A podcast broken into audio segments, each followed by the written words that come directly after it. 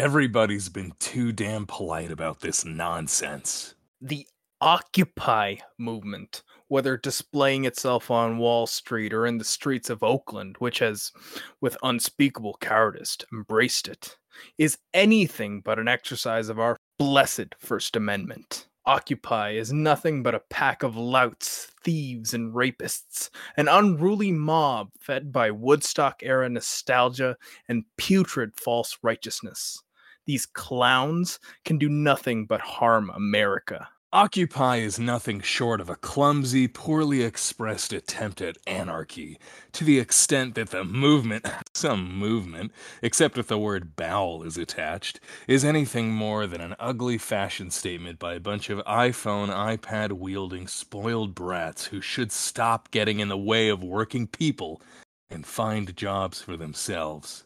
This is no popular uprising. This is garbage. And goodness knows they're spewing their garbage, both politically and physically, every which way they can find. Wake up, pawn scum! America is at war against a ruthless enemy. Maybe between bouts of self pity and all the other tasty tidbits of narcissism you've been served up in your sheltered, comfy little worlds, you've heard terms like Al Qaeda and Islamicism. And this enemy of mine, not of yours apparently, must be getting a dark chuckle, if not an outright horse laugh, out of your vain, childish, self destructive spectacle. In the name of decency, go home to your parents, you losers. Go back to your mama's basements and play with your lords of Warcraft. Or better yet, enlist for the real thing. Maybe our military could whip some of you into shape. They might not let you babies keep your iPhones, though. Try to soldier on. Schmucks.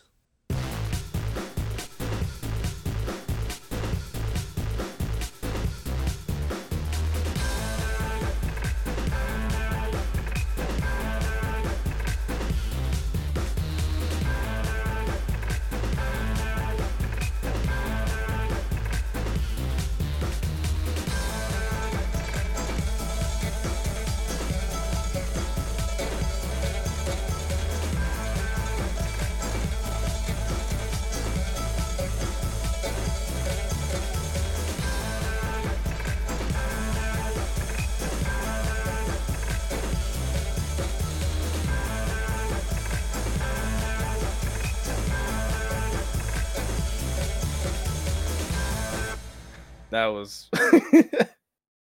All right. He still we got can- it, folks. Yeah, he still got it. Okay. Welcome back to Midnight Grappler Animals, the home of Flub Nation, folks.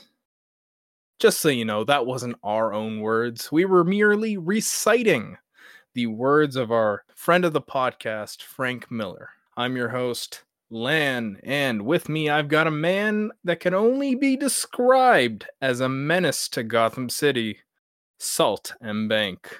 They also call me the Schmingler. Oh yeah, the Schmingler.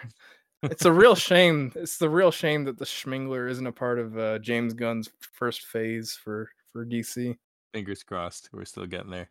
Uh, what are we doing here today, Lan? Well, it's our tenth episode. Can you believe it? We made it to ten episodes. And uh, what better way to celebrate ten episodes than talking about politics? Getting real political on here. This is the political hour. We're here to talk about all the conspiracies. We- We're here to tell you what the mainstream media isn't here to tell you. Yeah, they're turning the bats gay. They're putting chemicals in in, our, in your water that are turning the bats gay. This episode, we will be looking at a couple of Frank Miller works, uh, namely Frank Miller's early Batman work with Batman Year One, and then some of his later work with Batman the Golden Child. Because this is such a broad uh, span of time between these two books, that will also necessitate referencing some of the other Frank Miller works. I'm assuming everyone has some familiarity with this, but uh, full disclosure on my part, I haven't read all of the Frank Miller Bat uh, magnum opus, if you want to call it that. I think the only one because we have a list of everything in the uh, the Bat epic, if you will. There you Um, I think the only one here I haven't read is Spawn Batman. Don't worry, But, I read uh, it for you. You're not missing Oh, anything. perfect. Oh, awesome. So then we've got like the whole union of of, of Bat comics. yeah, I, I uh God, I remember reading Superman Year One as it was coming out, and Yeah, tell me more. I'm curious about that one in particular. I mean, here's the thing. I'm a staunch defender of uh John Romita Jr. You know, like I I, I even now I'm like, damn, that man can cook. But let me tell you, during Superman Year One, uh, that shit was difficult. He was being, ooh, it was a bad time. It was a bad time. Um, I'm I'm in full support of established artists phoning it in for big two work. Like, get that bag, you know. Yeah, I mean, it, honestly does feel phoned in, but at the same time, I don't know. Like, it is a pretty good corollary to to what we're going to be reading for our second book today. Um, just insofar as like where Miller's mind is, but yeah, it. It's not a time I look look back on fondly, to say the very least. Before we jump into these books, I have one question for you, and uh, the answer, I suppose, is more for our dear readers. But what made you want to cover this uh, these Miller works, Lan? I think for me, I don't know. I I I had decided this pretty early on into the podcast to put this in our backlog, and I think a lot of it was this idea that I'd been seeing online that like Miller was radicalized into becoming, you know, like whatever he is now, and it. The other thing, the other aspect of it is this idea that year one is a very leftist or left leaning book.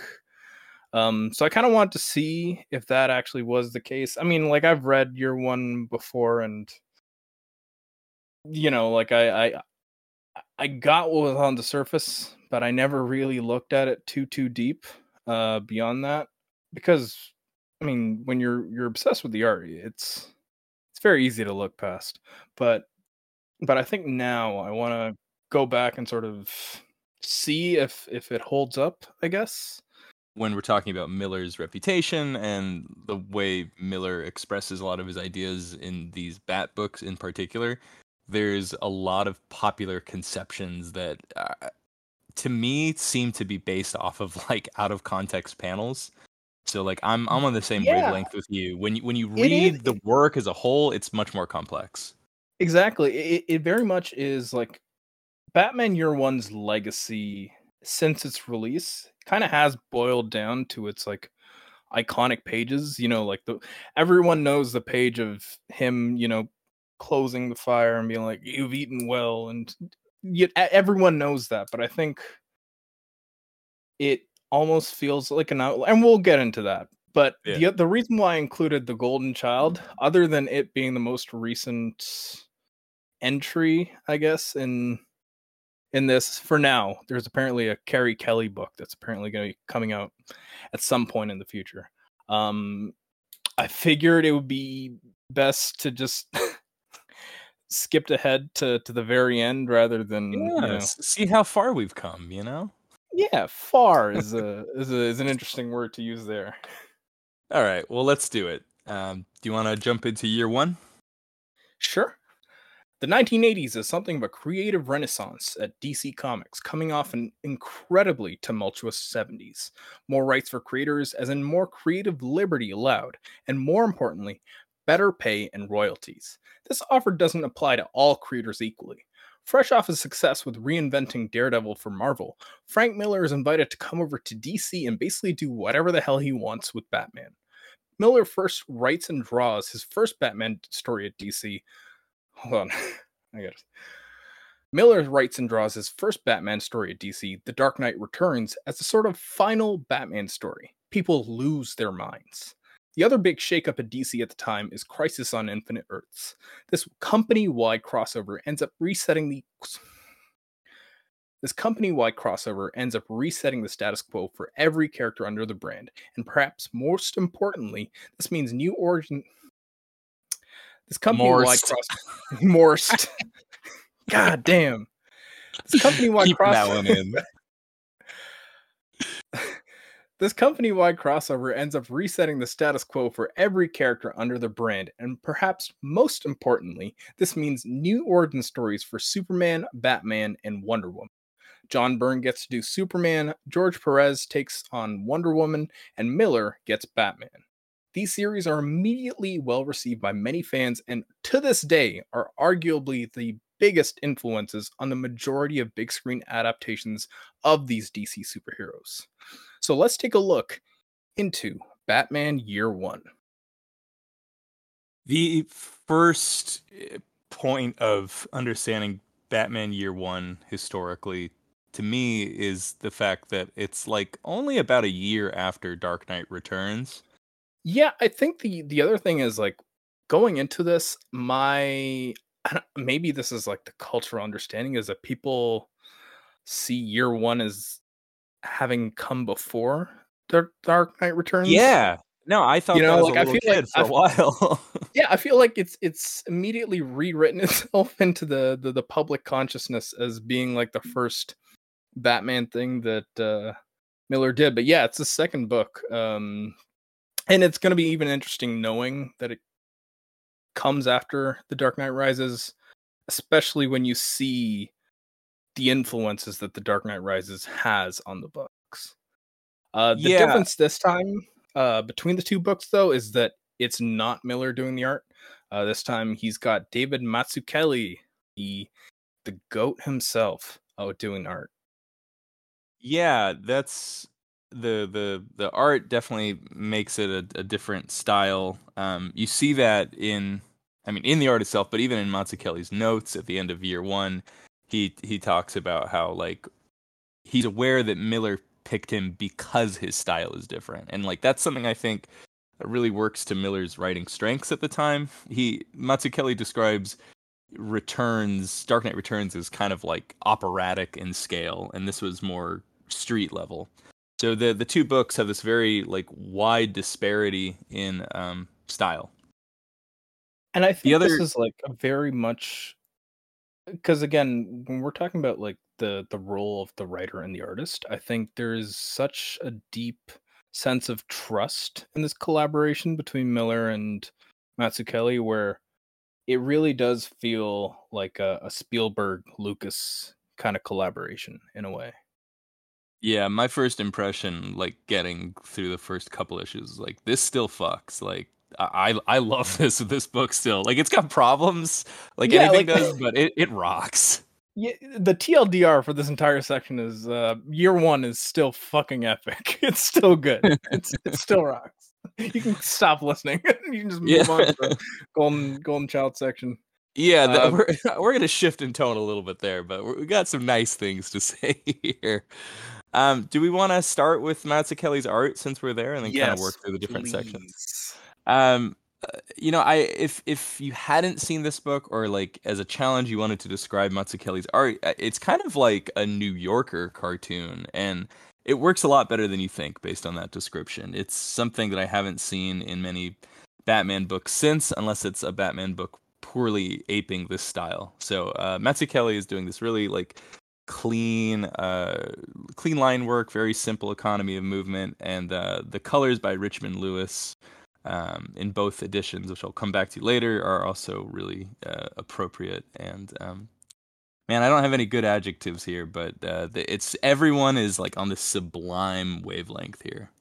yeah he's just firing on all cylinders uh, it's it's interesting because i read the trade edition which again we'll get to later but uh in the back it, he does show like one of his first submissions to dc for batman and and it's interesting to see the disparity between that submission which looks much more like Neal Adams's work Yeah, it looks like this. Adams meets Colan.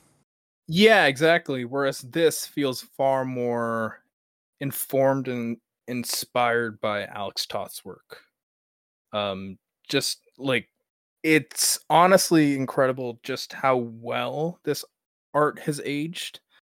Like you could you could pump out art like this in the 80s, the 90s, the 2000s, even in the 2040s and it, it no one will ever call it aged art or art of a specific time.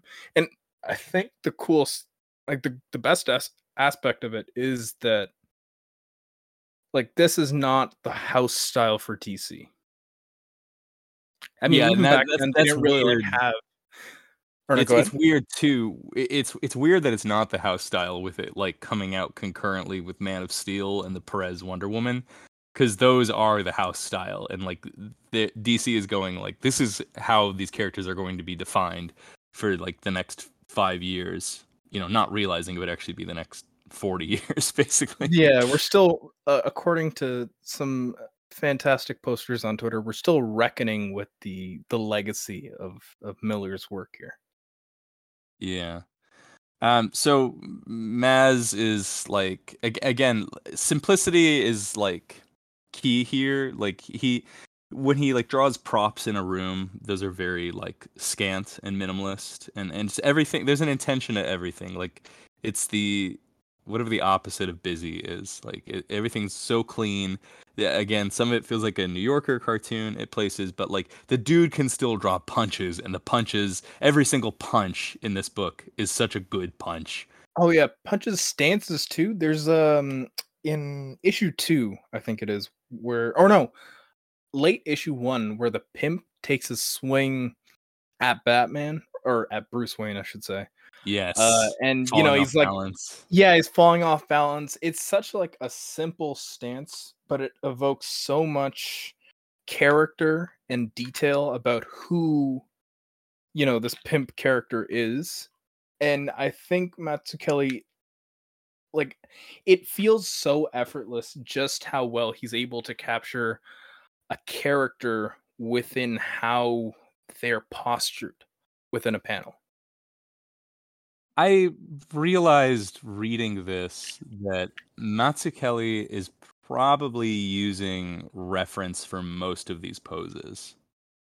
Yeah, that's true. Yeah, I, I- I that's could not like an yeah. insult in the slightest. It's just I, I think it's key for kind of understanding how he's drawing stuff. And the reason Yeah. I, I I swear he's using reference for a lot of this stuff is like he is like full on tracing in that um retrospective at the end where he talks about his like Batman influence. Yeah, where he's tracing off of uh Gregory. He's Peck. doing like the Sprang art and the Schuster art, all that, you know. Oh yeah, yeah, as you know. Right. So I, I think like just based on the fact that he would do that there, I think like I can kind of imagine him at his uh his drawing desk and he's got like newspaper clippings and stuff in front of him to like get a lot of these poses. Yeah, That's not to I'm- insinuate he's tracing any of it. It's just like No, he's not- to get a peek into his head. Right. But yeah, I mean, like even with the reference, again, with how he's doing his lines, it never comes off as like. It never comes off as cheap, I guess. Like even with reference art nowadays, you can really tell it's referenced to the point where it, it kind of just feels like an added layer on top of something rather than rather than, you know, like seeing that sort of um trying to think of another word other than influence, but Mm. style, I guess. mm-hmm. But yeah, I mean the cars in this fantastic. The the action, the the fucking punching even is so good in this. Um one thing I really wanted to point out is the chapter page splashes, which if I remember correctly uh were also the credits pages in the original issues. They are. Yeah, okay. Those are so so good. Like with the little blurbs in the top left or top right. And then it's just like one specific thing that he focuses on with each one and it's just so good. I think that was something that like they started experimenting a lot with in the 80s and like I don't know how much of that was Mazzucchelli himself, but God, this makes me like so nostalgic for late I mean, 80s, early 90s this- DC. They were really on fire. Like that kind of splash it you can see it in um Miller's work with uh, Born Again. yeah. uh the Daredevil comic, like with that splash of um Matt Murdock at the beginning of each chapter, you know, like progressively getting worse and worse. Um, so it's like a similar thing here, but like this feels like something you can sell the book with. Right. Like each of these splashes, you can just take and show to someone and be like, "This is the book you're going to be reading. You need to read this." But yeah, like um, everything, like it, it it's very. I, I honestly don't know how much we can say. Like the the sequencing is fantastic. In issue two, there's like this sequence where Gordon's setting settling down at home, and it's it's like him next to his wife in the first panel, and then you have like this very wide, long panel of Batman running across the rooftops. And then it's back to Gordon settling down at home. And then, boom, immediately the next page is Batman going after the rich folk. Which, again, the other thing I didn't realize on reread is how early that happens in the book. The the sequence with him like breaking into the the dinner and saying that you've all eaten well. Right.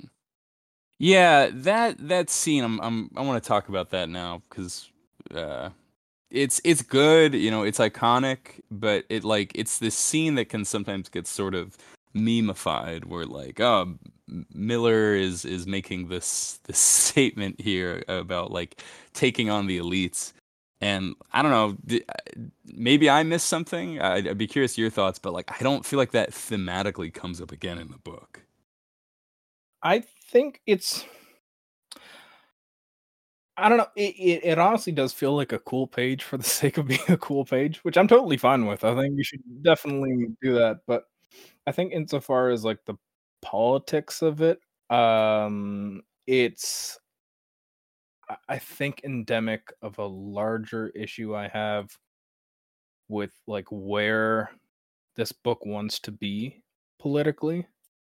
Um, but yeah, before we get into the writing, I kind of want to talk about the coloring because the thing with coloring, with this being a book from the 80s, it was printed on newsprint, newspaper print.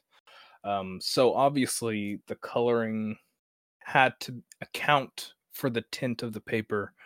Um, subsequent reprints were obviously p- printed on better paper, um, and the guide that they used didn't translate perfectly. So for And it every should be it should be noted that it's it's Richmond Lewis doing colors on like both editions. yeah, like for every remaster and read redo, I guess, of this book, Mazzucchelli and Lewis have come back to do it themselves, which is nice. It's great. It's great that they're doing that. Um, but every collection from 2005 onwards uh has this like much flatter uh much like slightly more saturated i guess uh coloring to it and again for most of the time it's not noticeable like it, it works it's still great uh but you know there are some panels where you're, you're looking at a very saturated like blue for a night sky. Uh it's it's fine. I mean uh, like it didn't deter from my reading experience. I have the 2005 collection and that's what i used to read this one. Um but if you're wondering oh shit well what if i want to read the original color version of or like the way it was originally colored? Uh the the best way you can do that if you're not willing to shell out god knows how much money for uh four original issues of batman 404 to 409 is that what it is? 404 to 408 right? Yeah. okay 404 to 40- 408 you can do that or you can pay a hundred bucks and get the absolute batman year one hardcover which has a version of the book colored and remastered and adjusted to look as it did on that newsprint in that newsprint And we're not advocating breaking the law here at Midnight Grappler Animals. We never would. But there No, is uh, uh, cheaper alternatives, of course. yes I- I- yes I third think there's- There's something you said there I want to s- disagree with slightly, and that's the Mm. saturation. It's uh, in some senses, I think the set it's it's way less saturated in the new editions. And um, and again it's it's like page by page panel by panel. It's not an overly simplified thing but like in uh the original edition there's like these bright red skies. And like that that just sticks out to me so much. And then you read it in the new one and those bright red skies are like this yellow brown. And and oh, like yeah.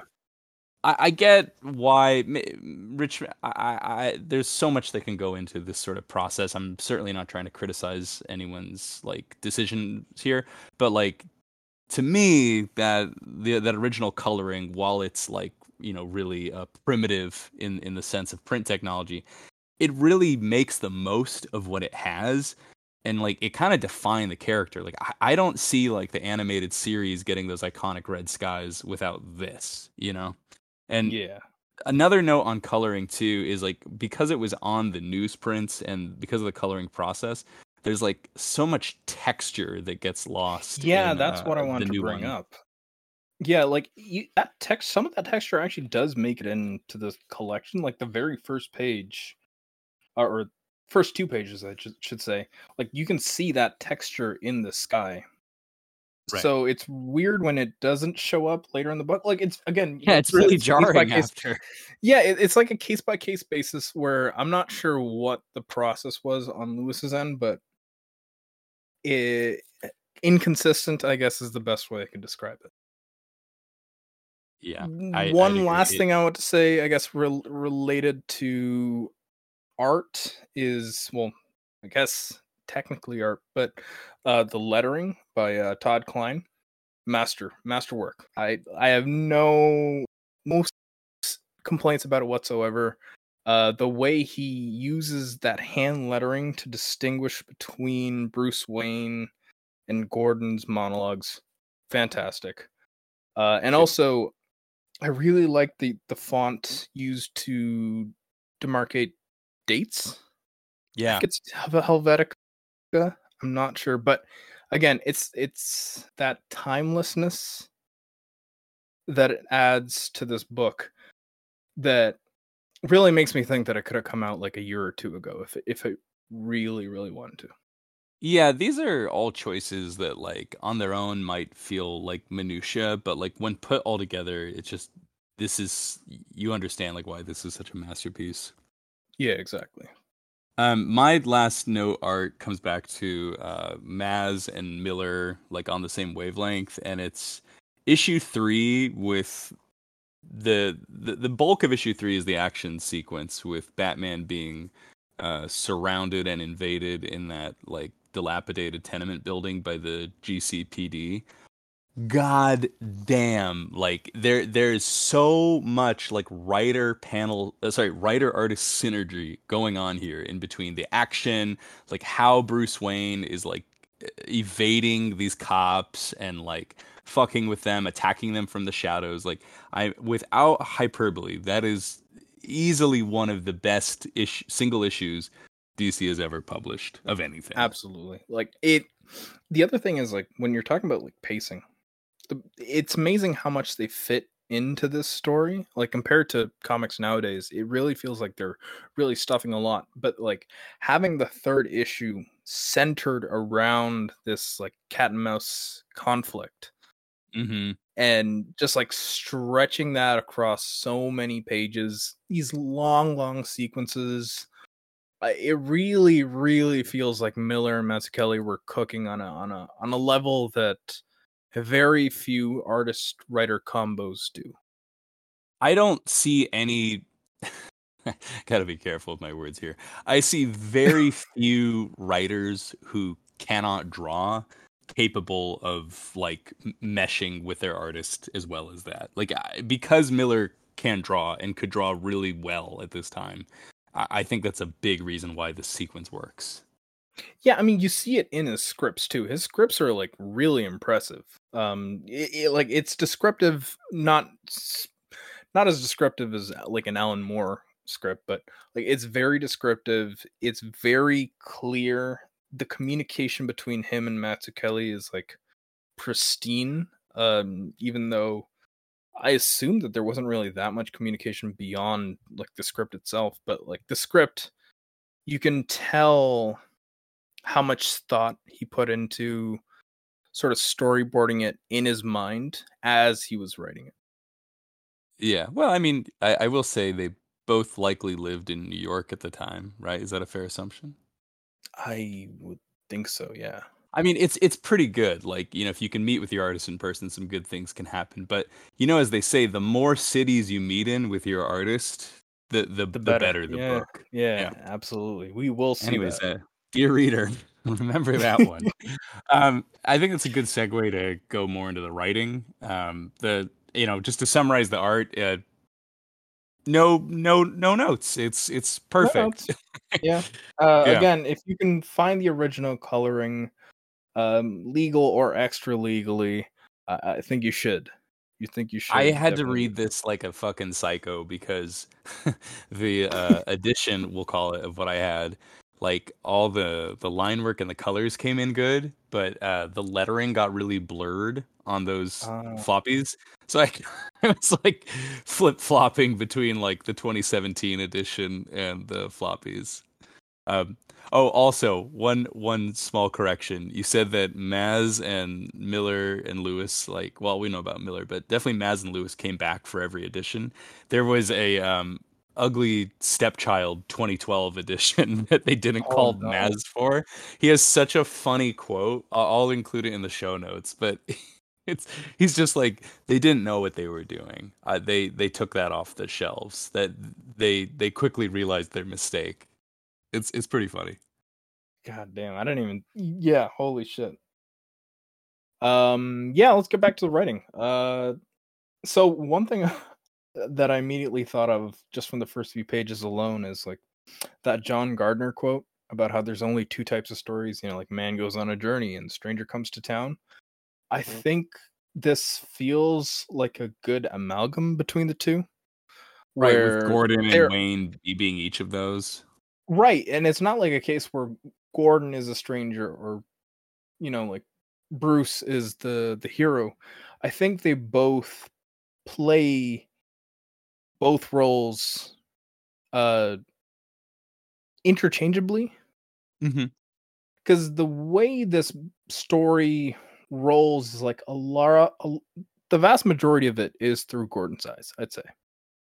Like i'd say a solid 60% of the, the comic. Would you yeah, say? that's fair. Yeah, yeah I, I, i'd say so. Yeah and then 40% is bruce and I,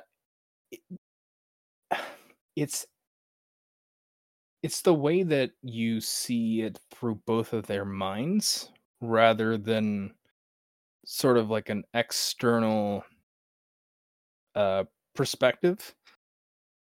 Well yeah they both have these really um layered contradictions in them. Like they're both of the establishment and against the establishment. Like Gordon is a cop, but like has to rebel against this uh, corrupt system. Versus like Wayne is of the upper crust, but like recognizes how much of the upper crust is like corrupted and needs to be fought against. And that's a gross oversimplification, but um, it, Miller does toy with those ideas in fun ways.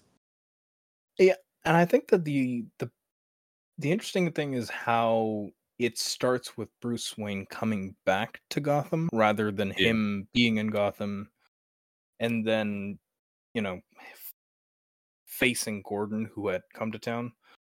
Um, well, they're both coming to Gotham for the first time in a way. Yeah, and it's interesting because it's he, Bruce Wayne is heralded as a native son. Like it says in the text that he's a native son of Gotham returning. But you know that's only the facade we see only the native the native son is only the facade that wayne is wanting to show whereas the person that's actually coming back to gotham is a complete stranger. Yeah. There's uh, um, do you want to talk about this uh the, the, yeah the origin? Uh because this is a, a sort of origin story i'd say. Yeah uh, there's some really f- go ahead. No, no, go ahead. Well, there's some really fascinating stuff here with like playing into character origins. Um, you know, it must be said that a lot of Miller's uh, inspiration for Dark Knight Returns was the uh, what do I call it? Like the the intensity of the Golden Age stories. You know, the the Golden Age stories. You've got like Batman using guns. You don't have any of this formula the way you do, right? So he he wanted like that sort of unpredictability in a way to come back into Dark Knight Returns, and that's all just to say that like he he he clearly was like chewing on the Golden Age books for a while. And when you talk about that that first page, um, the that first page has both Gordon and Wayne like sitting down, like meeting Gotham and eventually meeting each other. But like that really perfectly matches that that first page of um, Detective Comics 27. Um, you you can look at it, but like they're they're both like Detective 27 like has them meeting each other, right? Like, or like not meeting each other, but they're sitting down facing each other. Just in, in that like these two are kind of like the the two sides of the coin, right? Um so I, I thought it was really cool to get that in the uh, the first page. Um, but the other thing that I, I found really huge here was how again with the golden age story batman is a guy who lost his parents and he uh, he sharpens his skills. He he hones all these skills to turn himself into this perfect crime fighter. And he's he's you know influenced by um, you know physical strengthening and like science. And in that sense, it's a pretty simple origin. It's not until we get to the, the 1960s or the 1970s, it's it's like a Tales of the Batman. Some I want to say O'Neil, but I could be wrong on that. But I like think it might have been O'Neil and Adams. Yeah. Yeah, you get this like just so bizarrely orientalist angle to the origin. And it that's that's so strange not because that wasn't in comics but like that's a thing from the early 30s with the shadow. Like batman is already like a shadow knockoff in his first appearance because he doesn't even have the the tragic origin yet. He's just a rich guy like fighting crime. So it's strange that like 30 40 years later we take another aspect of the shadow namely that he like trains in the far east to learn how to cloud men's minds and learn uh, asiatic combat. And like that becomes this sort of de facto aspect of batman's origin forever after that. Like what i find so fascinating is miller not out of any political sense just like he disposes of it. He addresses it a little bit head on. He's like yeah, I just didn't think it worked. So like he gets rid of it, right? Again, that's not like a noble thing from him. But like where that gets more layered and interesting again is like when you look at a movie like Batman Begins, which pulls heavily from year one, that fucking movie reincorporates the Far East bullshit again. And then makes it even more racist with fucking Liam Neeson as it, eh, again. It, it's always funny because you mentioned earlier how movies have been taking their influence from from year one and and throughout my reading of this comic i kept thinking about the batman the one that came out last year and mm-hmm. like how it parallels to to this because again we don't really see much of an origin there either we don't actually i don't think we see any sort of origin there either but it it really does feel stripped down to the point where even his origin, when we do see it in this comic, it's just one page. Mm-hmm. It's just one page of like him summarizing, you know, like what happened to his parents, and then immediately, boom, onto the next thing. It's him as Batman. Yeah, um, I mean, there's a lot of economy in these panels. Like, we just see him like karate chopping some bricks, and it's like, oh, we know this dude's been getting fucking strong. Yeah, yeah, like he kicks over a tree, and you're like, oh shit, okay. and again, the other thing is like you have to think about the fact that this is coming out around the same time that Byrne is doing Man of Steel, Perez is doing Wonder Woman, and the approach here feels so much more different than the other two books. Where I like, I wish I was first off, I wish I was alive back then to see what happened, but I wish wish I was like a fly on the wall of like the community back then just to see how they were reacting to the three as they were coming out. Well, what's really funny about the differences between those two is again, this is oversimplifying a bit, but there's a truth in here that uh, Byrne and Perez largely took the existing origins and added all these like wrinkles like you know with Wonder Woman you get like m- the gods feature much more heavenly, uh, much more Mm. heavily. With uh, Byrne, you have like the importance of Krypton and all its history and technology plays more heavily. And uh, I think what Miller does well is he doesn't add a lot of world building stuff. He just adds more. If anything, I feel like he strips it back. yeah, I completely. yeah, agree. like he, this is very much like a a story that's centralized within Gotham. It never leaves Gotham, um, but also it's not just Batman's story here. Like this is Batman Year One, yes, but this is just as much Jim Gordon's story as it is Batman's story, and I think that aspect of it also sets it apart. Where it's like, no, our hero has to share his economy, his you know, like his page economy with this other prominent character. It's like if Yeah. you know, like Byrne did Man of Steel, and it was like half the story is like Jimmy Olsen, I guess, or like Perry White. And I wish that was the book it was. Man, I wish too.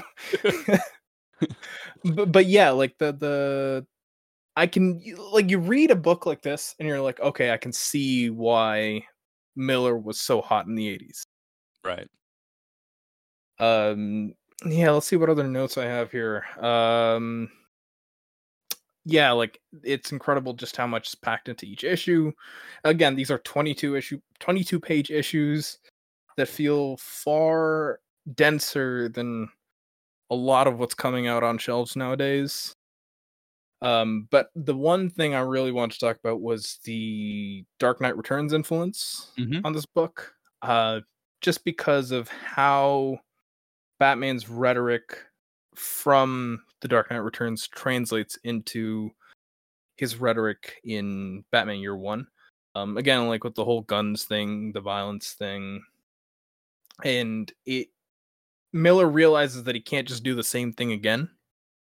So his approach to to freshening it is, you know, like oh, obviously this is him early in his career, so he should have some doubts about using guns. Um, like for instance, when he is fighting those teenagers on on that fire escape, you know, like there So is cool. that element of worry in his mind when when he, he's like got one by the leg, uh, Mhm. hanging off a hanging off the fire fire escape. Whereas, you know, like in The Dark Knight Returns, this is a guy who's been through the shit for years and years. So there's that assertion. Um, so you know, like again, this is not this is not the Batman from The Dark Knight Returns yet. Is the approach that he's taking with the writing here, and it, and it works perfect. Yeah. Um, the other thing is Miller, you know, like obviously this is a very serious book, but there are elements of comedy in it that are really well done. Uh, like there's that sequence where Batman breaks into Skeever's room, and uh, there's that girl knocking. She, she leaves the room. She hears something, you know, like a huge crash. She asks Skeever through the door if everything's okay. Then you get this huge wide panel of Skeever's getting pinned by Batman. And he's like, everything's okay. And then it cuts back to to her again in the hallway leaving. Again, the the, the comedic beats there are good, but they're very, very sparse, which I really like. I loved the line, uh, like when he gets into that first fight and that that pimp is accusing him of being a cop, and he goes, Oh yeah. "I'm not the police, believe me." Like that's so corny. Yeah, it like- makes him sound more like a cop, which I I love it. Uh, It was perfect. Like he he's so good at Mhm. capturing how socially awkward yeah, Bruce Wayne is. he's like nervous about doing this. Yeah, like after you know, like in issue four, I think when Gordon and his wife leave, he goes up to Alfred and's like, "Well, did I do it? what did I do it right? did I play it up right?" Um, but yeah, the the the last thing I want to say about the writing is that it again we we keep talking about this as a as a Bruce Wayne and Jim Gordon story, but you know, like in a tertiary aspect, this is also a, a Selina Kyle uh, origin story, and it's kind of weird that she's just absent from the second issue. I think it's the best way I can describe it. Just she's just Mhm. not there. But what's also cool is that cool is how much she's drawing out her presence uh throughout the book before debuting her as Catwoman in the fourth issue. Like there Yeah. is that element of of earning that element of Batman's world. Uh I mean, the thing I like about his Catwoman, because there's plenty I really don't like about his Catwoman. Like, I, I don't care for the the prostitution angle, and uh, just just because it doesn't add anything for me. But um, the thing I do like is that she's driven by spite, because on the media she is assumed to be his sidekick, and uh, she's like, "Fuck no, I'm not." Like, yeah, and, and, and early on, early on when she's just doing the burglary, the burglaries are pinned on Batman, which I found was really funny. Yeah, like they're I'm not saying it was perfect, but I think that build up to her debuting in the fourth issue uh, was done well. Uh, yeah, that's I think I think it's a it's a level of restraint that not actually it's a level of restraint that Frank Miller himself would not do today. uh he peaked there. yeah. Well, let's get into the the politics. The Sure. the politics hour, if you will. Yeah, I Uh, mean the the politics. There's a lot of stuff in here that we've said has been memeified, but there is some interesting stuff that like kind of gets glanced over. Um, especially like some of the less common, more progressive moments in the story. Like I was a little bit dropping my jaw when he goes out of his way to reference at least twice that Flass, you know, he's this nakedly corrupt cop, but he's also a Green Beret. And I just thought there was Yeah. really fascinating symmetry there between like, all right, we've only been out of Vietnam for about a decade, and you've got the the Green Berets as this occupying imperial force, and the the Gotham PD is very much this uh, occupying force, and you know also helping uh, traffic drugs, very much like the Green Berets were assisting with.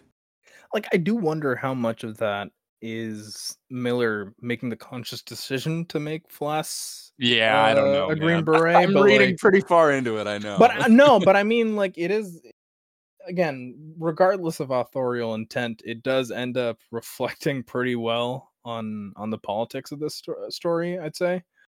Um, again, the the central conflict here is that yeah, the GCPD is extremely fucking corrupt, and someone's got to fix it. I, I really I really appreciated that like the specificity Miller went with because oftentimes corruptness of the GCPD in these types of stories is just like they're either turning a blind eye to certain things or they're like taking bribes for kind of bullshit crimes. But like this story explicitly states that they are the main mechanism by which drugs move in and out of Gotham. Yeah, they're the instigators, they're the perpetrators, they are the the institution responsible for for a lot of the way that Gotham is. Uh, the other really cool thing about year 1 is how little superpowers there are in it. You know, like there's no Joker, there's no like none of Batman's rogues gallery as we know them are in this yeah, the one very uniquely a a an issue with the city, an issue with the humans in the city. Like it, it Yeah, the one exception to that you get is like when Batman uses his uh Deus Ex Bat Machina like that. Oh yeah, control. gotta. That that was.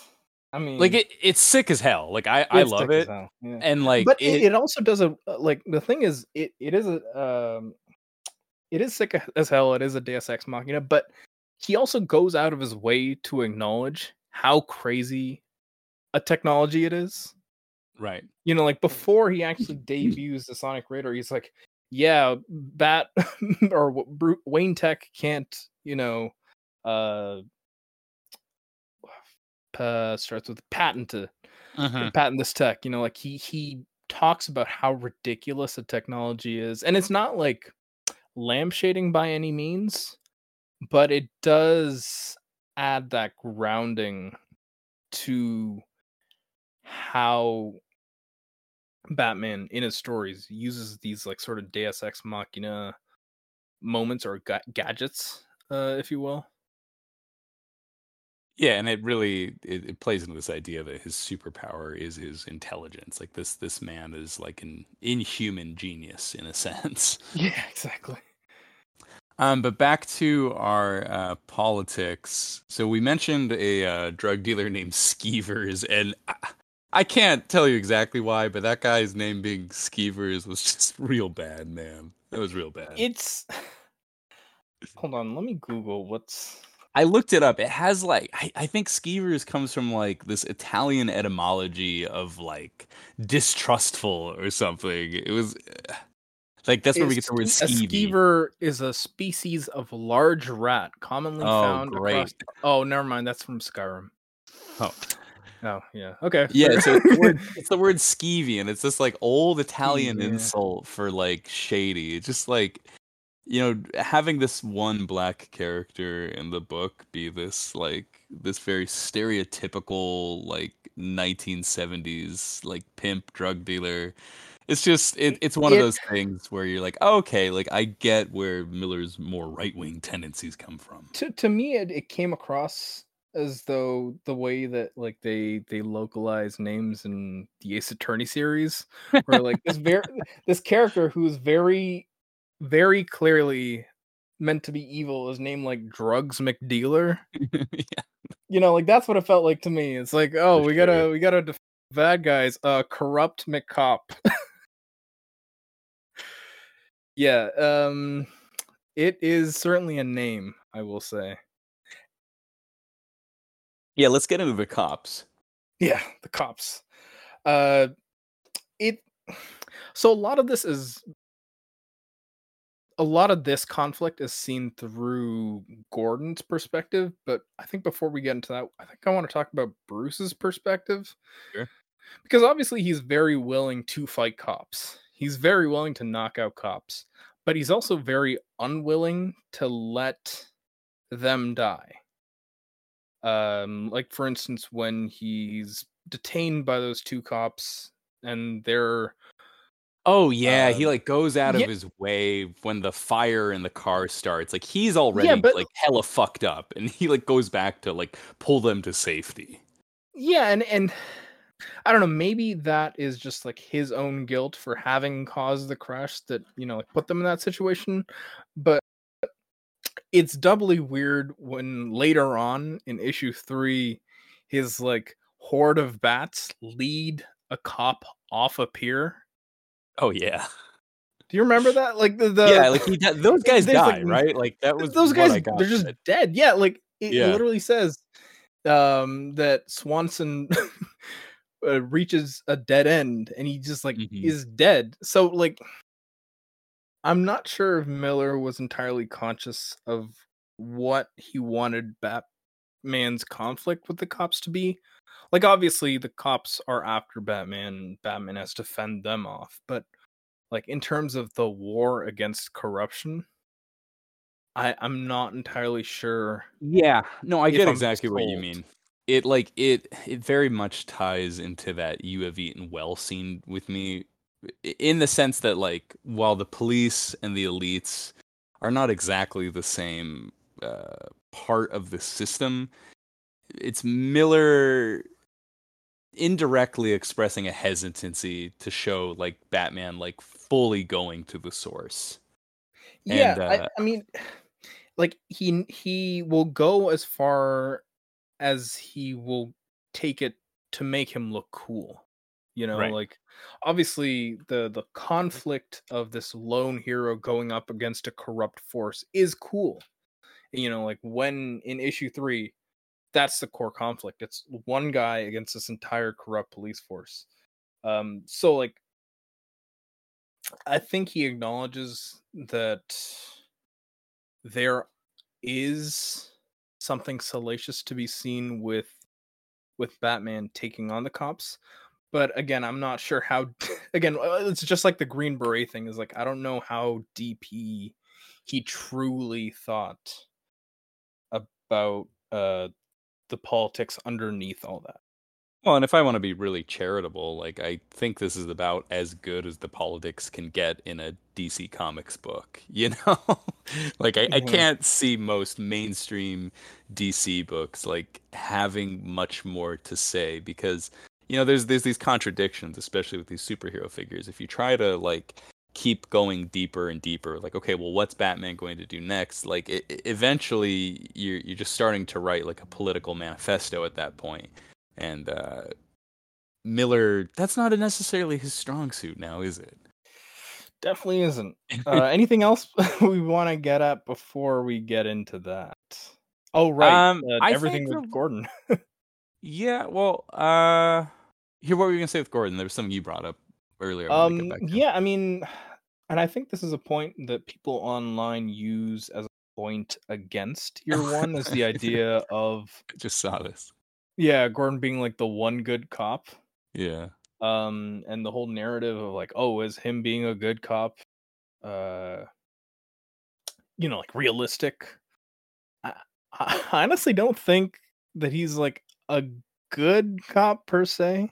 no he's he like you can tell like you're you see very clearly throughout the book that he first off hates his job. Mhm. you know uh he's not necessarily a good man insofar as like his infidelity um his outlook on gotham. You know like when he's coming in on that train he's like a train's the worst way to come into gotham. You know like it's easier when you're flying because you don't see all the filth on the ground you know Right. it, it yeah he he kind of he's very much like the the modern archetype of like cops that a lot of people hate where like these cops like see the citizens of their cities like as like subhuman scum. These cops don't live in the same cities like they they see themselves as something separate right? Like i, I see that in gordon. And And- you know go ahead well that that reminds me too like i, I want to make sure to our dear readers that we're not portraying batman as this like leftist robin hood crusader even though miller himself calls him a sort of robin hood because th- there's a lot of stuff with batman here that's like really like right winger himself. Like his first night out before he's picked his batman disguise that's the night out where he puts the the scar on his face and that's his disguise. Um the first thing he does is he like goes to Gotham Skid Row and decides he's gonna fucking beat up a pimp. Like, um, could you argue there is some like ethical progressiveness to that? It's hard, but sure. But like, also that's psycho, and it's that It- same psycho energy that like Batman kind of carries himself with throughout the story because he's not just fighting cops. Like when he's when he's doing that like fight on the fire escape holding the, the teenager by the one leg like what batman why are you wasting your time going after kids lifting a tv you know? Like if i go further on that it just gets hacky on my part but i'm just saying Yeah, I mean, Bruce Wayne like, is he's- not he's- he's- progressive here. he's psycho and i think that's the best thing that miller is capable with in Right. terms of like in terms of any of his heroes really. Like he he excels when he writes them as psychos or like manic i think is the best way to describe it. Like when when batman is in is in a position where he is on his hind legs just flailing you know like trying to figure out what the fuck to do. I think that's when Miller's writing of him is at its strongest. Um, The other thing I want to say is like there's a part where Gordon refers to Batman's actions as assault, and I feel like that's the kind of like out of context panel that would really pop off on Twitter. You know, like, Bat- yeah, Batman is just like a, a mentally ill psycho that uh, goes around assaulting people. Kind of fucked up if you think about it, you know. like acab but gordon had a point Yeah, like I mean, it's true though. Like, eh, why are we expecting? Why are we expecting this guy in a bat costume to, to, to, to assault people to to make the city better? It doesn't make sense. Yeah, and I, I think what Miller is doing there is kind of the equivalent. He's just he Miller like I didn't really appreciate until like rereading this like how much that dude must be a news head. Like someone who just like was fucking watching cable news all goddamn day was the Oh, equivalent yeah. of like a Twitter junkie now, you know? Yeah, this was like him in the era of like I mean this is right before 24 hour news but like uh, the sensationalization I think cuz again earlier or yeah, like he'd be like an action news guy. Like he would watch that like seven o'clock, eight o'clock news with the yeah, real and salacious he, and stories. He plays Gordon into that because yeah. again, like midway through the book, it's very clear that Gordon is very fa- favorable with the media, and they make a point out of that, which right. I think is like. what are you trying to say there, Frank? Yeah, what are you trying to say there? Is like what's going on there? Yeah. Oh, and that that reminds me. There's one other figure in the story that I we ha- we haven't talked about, and that's Harvey Dent. Um, Miller isn't really doing anything to set him up as Two Face here, which is fine because canonically he usually does like get built up a lot as a person before a villain. Yeah. But um, I, you know, reading the Harvey Dent sections, like anytime Dent was uh talked about by anyone, it it just felt so identical to the way like the press does this like fear mongering of DAs now, like especially here in San Francisco, like the way they were talking about like Chesa Boudin, like you know, it, it felt very much like recall Harvey Dent, you know. yeah, that uh, that that wasn't good. That that speaking sucks. of things. Speaking of things that like Miller does for one page and kind of just never addresses again, there's that one section where Batman is in Dent's office and you know, like Dent's talking to Gordon, and then Gordon leaves, and he and then he he looks over his desk, and he's like, "Okay, you can come out now." Well, yeah. What was he going been, like? What? Well, he he was sucking him off in the panel previous. Ah, uh, yeah, like, little uh, little uh, Easter egg there. little Easter egg. Batman gives top. oh God. Yeah. Anything else you want? No, say? I think Batman Gives Top is a good note to go out on for year I one. so too. Year one, fantastic book. Canonically, Love Batman it. Gives Top. Yep. All right, so um, that that book's a masterpiece. You know what else is a masterpiece? Dark Knight Returns: The Golden Child. I couldn't do it. I I tried to get through. I couldn't. I couldn't do it, man. I, I was. I was really. I like. I had no idea where that was. Yeah. No. Um. Look. There's. There's three words you got to know about this book if you haven't read it, and that is Miller is washed. Miller oh. is. That boy is not cooking. That oh boy is God. not cooking. That boy is burning all the food. That boy is falling asleep in the kitchen. like this, the, this the, is the... sad, man. You know what? This kind of felt like well, I, I didn't see The Hobbit in theaters, but like I have this like really awful like self sabotage, self harm I do where I'm like, I'm gonna watch a bad movie. I, I don't know why I do it, but I decided mm-hmm. I was gonna watch The Hobbit, and like when you have Christopher Lee as Saruman in those old ones, like he's old, but he's still got vigor, he's got energy.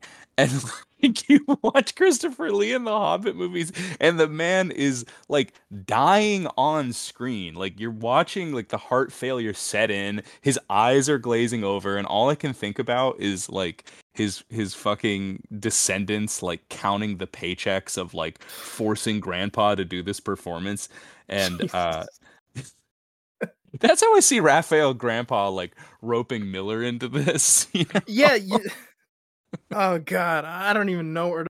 Do you want to do the intro before we get into? Yeah, that? yeah, yeah. I got a little bit to say before we get into Grampa. Um, okay. yeah, th- there's there's a little there's a lot here to unpack with Miller. You know, what we said at the top of the episode was we really wanted to dispel a lot of these myths or, or like really clarify like who is Miller? Who is he politically? Like, what is he saying in these these stories?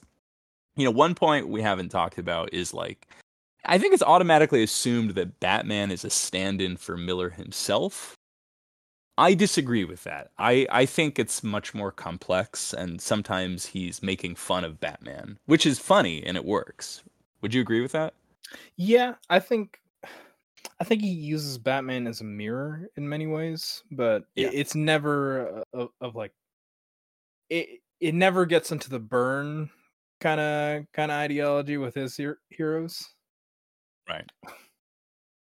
But like you know, one example I would say is like Miller, like Miller's attitudes on guns. Like he's not a um, he's not like a rah rah Second Amendment guy, but he's not anti gun. He's gone on record saying like he he supports people owning firearms because he's a hunter.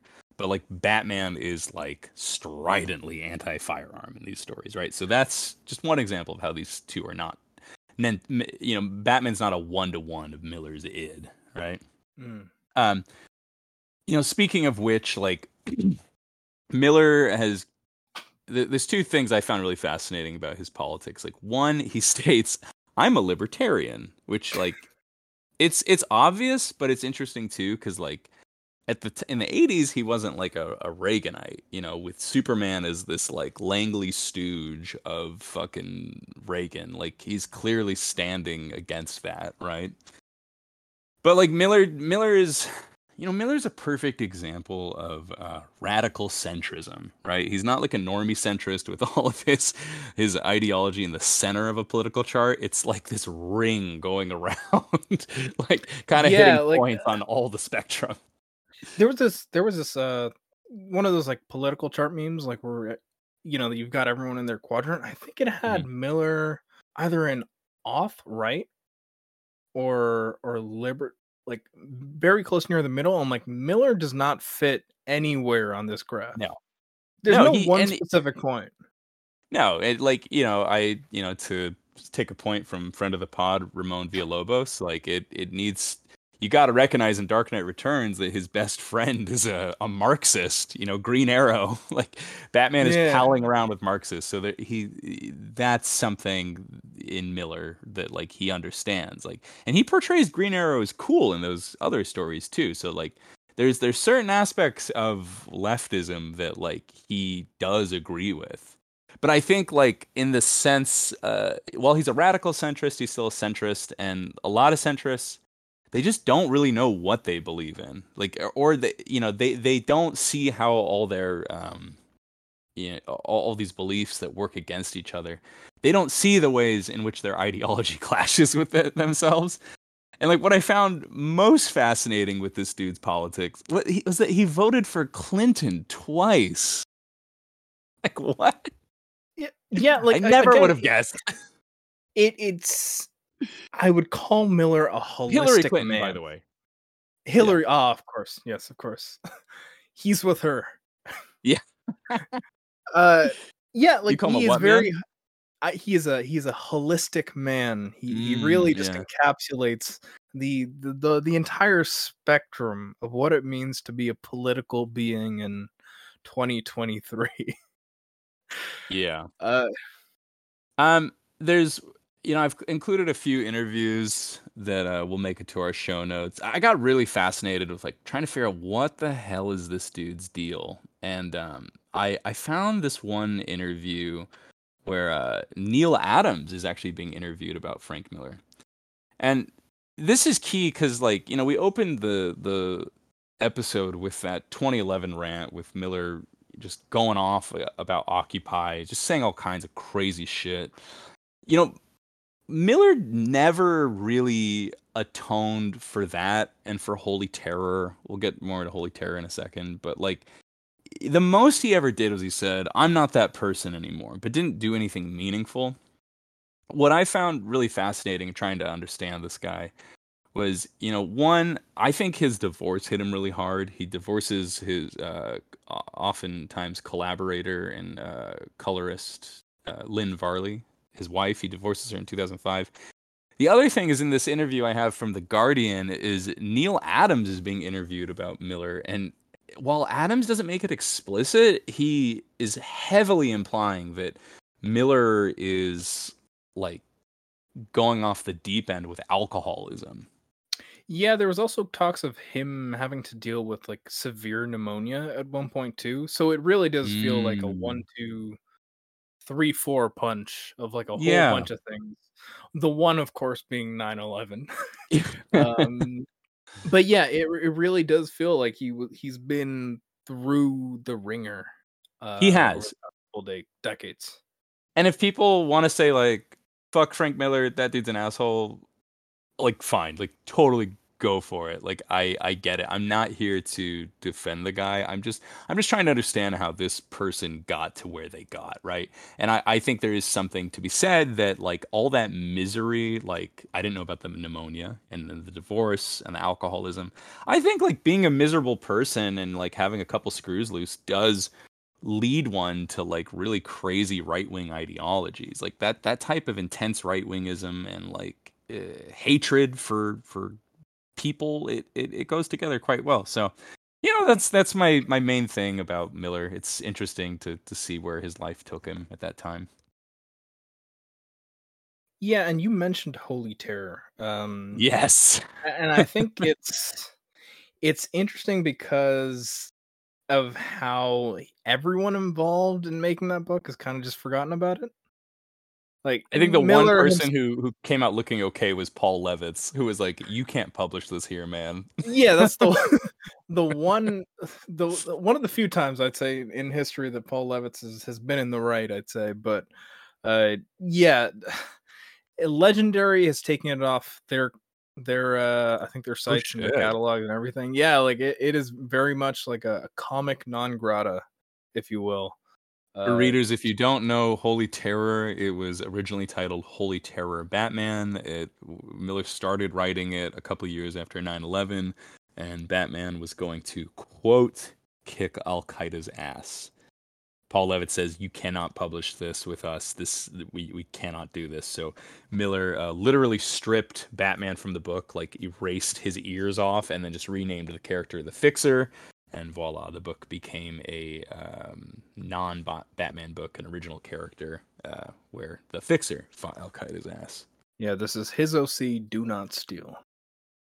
Uh, not that anyone would want to steal uh, the Fixer, but but uh, yeah, I think honestly, it's it's best to leave Holy Terror as a footnote. Um, I think and everything that there is to be said about Holy Terror has been said by yeah, everyone, their grandma, and their fucking comics YouTuber friends. So there is. Yeah, I, I think the only thing is like it, it, you know it's it's around that time of that occupy note it's where he starts to really go right wing and then mm. as we'll see here miller doesn't necessarily go more right wing in these these future batman books which i found kind of surprising.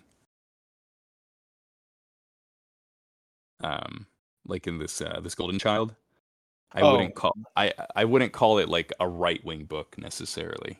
Yeah yeah i don't know if i would call it uh any wing book honestly i just I, I, I, um, I, don't know so let's let's get into uh production of this book and and how we got here and then uh, i'm gonna turn it over to you because you got a little storytelling to do yes. um look I said that Miller is washed. God damn, this book fucking sucks so hard.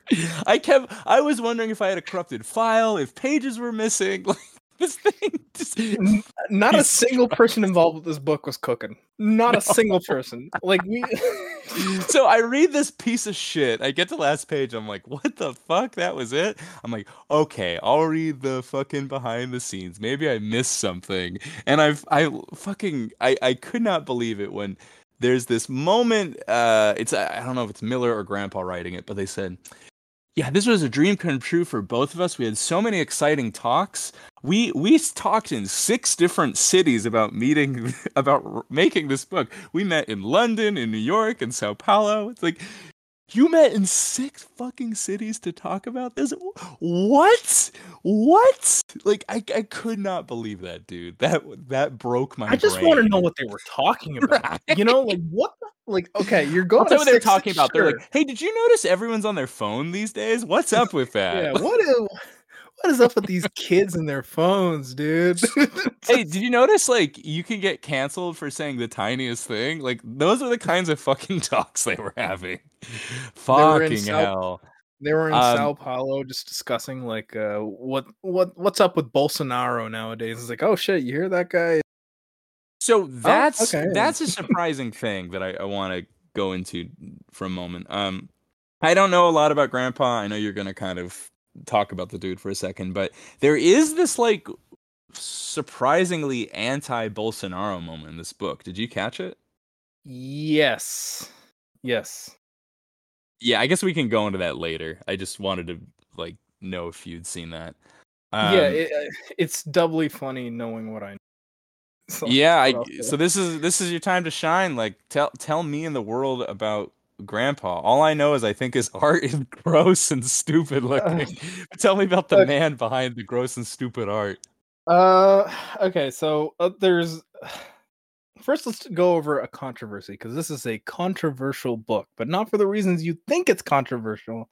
Um, so in 2019, a lot of things were happening, uh, including protests in Hong Kong, uh, because again, it was the hand back over to China, the state systems, everything that was whole that was going on. Uh, and at the same time, this book decided to come out, and one of the promo pieces they used for this book, drawn by Grampa, was used in the Hong Kong protests. Uh, which is crazy to think about. I feel like they could have gotten for gone for so much more so much better art than than this as their uh nom de guerre if you will I love that it's a guerre. fucking Banksy. That's the funniest thing. yeah it's it's literally just like uh It's God. a fucking Banksy drawing with a fucking Batman character on it. It's the lamest shit. you know like solidarity with hong kong or whatever but man y'all y'all gotta up your standards like when i went back and found that this was the con- like because i searched up if there are any other controversies with uh, grampa and when i found remember that this happened i was like how how broken is a society where we where this was what we were like if this was the the, the point of the culture war back then uh, so yeah, this cover comes out. Uh, DC pulls it. People claim it's DC kowtowing to China. Uh, DC then goes on to say that no, we're not actually kowtowing to China. There was actually just an issue with the cr- cover credits or whatever. Uh, it- but the they do still pull the issue or the the cover, I should say, which does make its way back into the deluxe edition of the the book. Uh, but that is the least of our. It's Are- it's are- Batwoman. Hold on, we got to describe it. It's Batwoman throwing a Molotov cocktail. It's a fucking Banksy fucking pose, and then behind her it says, "The future is young." and I think this is a reference because they had the young animal print at the time, and I think this is using the same font. Uh, I, yeah, so I'm not don't- sure if it was don't like a promo for that, but uh, it's very goofy. That's It's all so I'll say. It's- stupid. it's- yeah. It's yeah. But uh yeah that wasn't the last time that i i myself would would uh run into one rafael grampa as uh i found myself on the front lines if you will uh in july of 2021 defending uh, a dear friend of mine. So the saga begins with Rafael underscore grampa uh, going on Instagram and making a post stating Frank Oh. Miller exposed his most deepest fears through his art because of 9 11. And after a hard, and this is hard in capital letters, hard healing process, he healed. He never hid his scars to promote the dialogue it needs. Choosing wrong ways to express fear is human. Art is human. Art should promote debate, not cancellation. It's I love that because it almost achieves like a Beastie Boys cadence. yeah, the dialogue it needs choosing the wrong ways to express fear is human. human. Art is human. Art should promote debate. debate.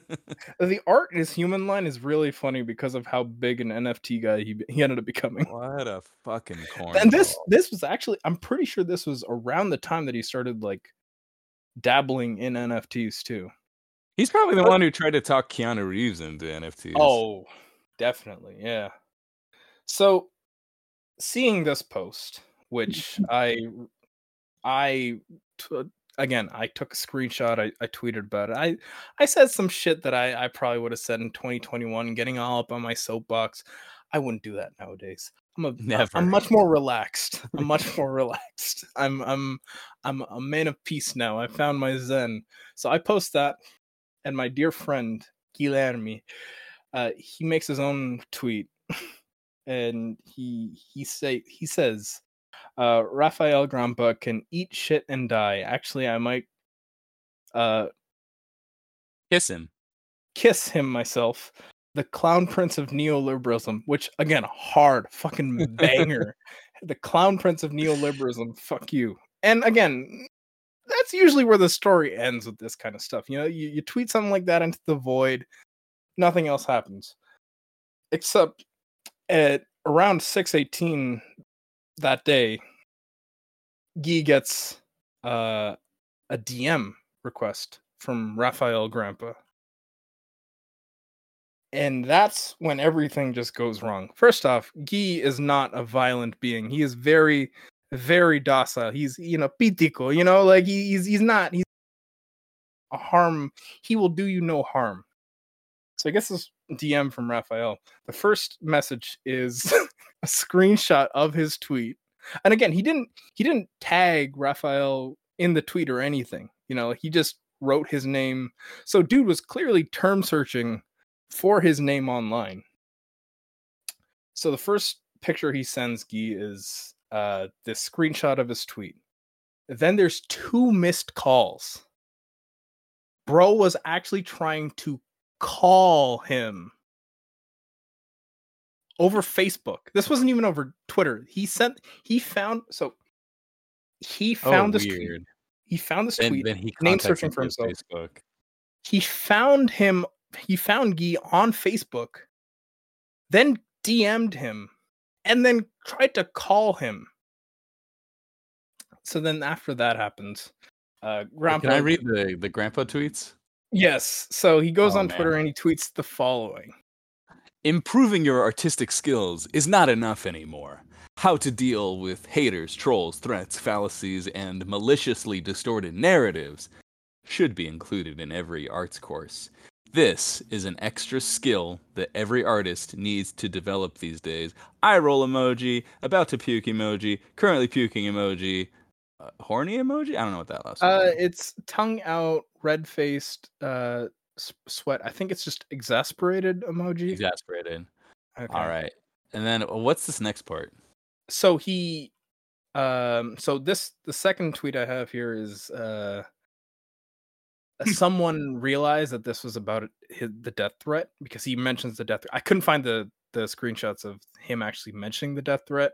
So then he responds to someone about like how he found said death threat.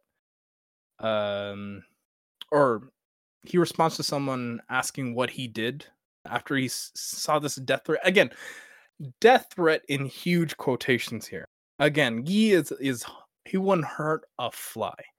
Huge quotations, death threat. Uh, so he he gets asked, you know, um, how, what did you end up doing? And he responds, Oh, I Uh, thought you no, I found it on Facebook and made a video call. Blocked me if his mother dreams. uh, yeah. So that happens, and then what that is. uh I think that's where where our Brazilian listeners are gonna have to, to chime in. So I figured he's gone after my friend. I gotta get into this. So I open up my Facebook account or my Facebook alt account, I should say, um, which I haven't used in about a year at this point, and I I decide to, to pull a grampa on grampa where I send him a message request and all I say is coward. Am I the hypocrite here? Your friend threats This me is to sorry. death, First off, before you before you say this, "Yeah, all I said was coward. All I said was coward, and this is how Grampa responds to it.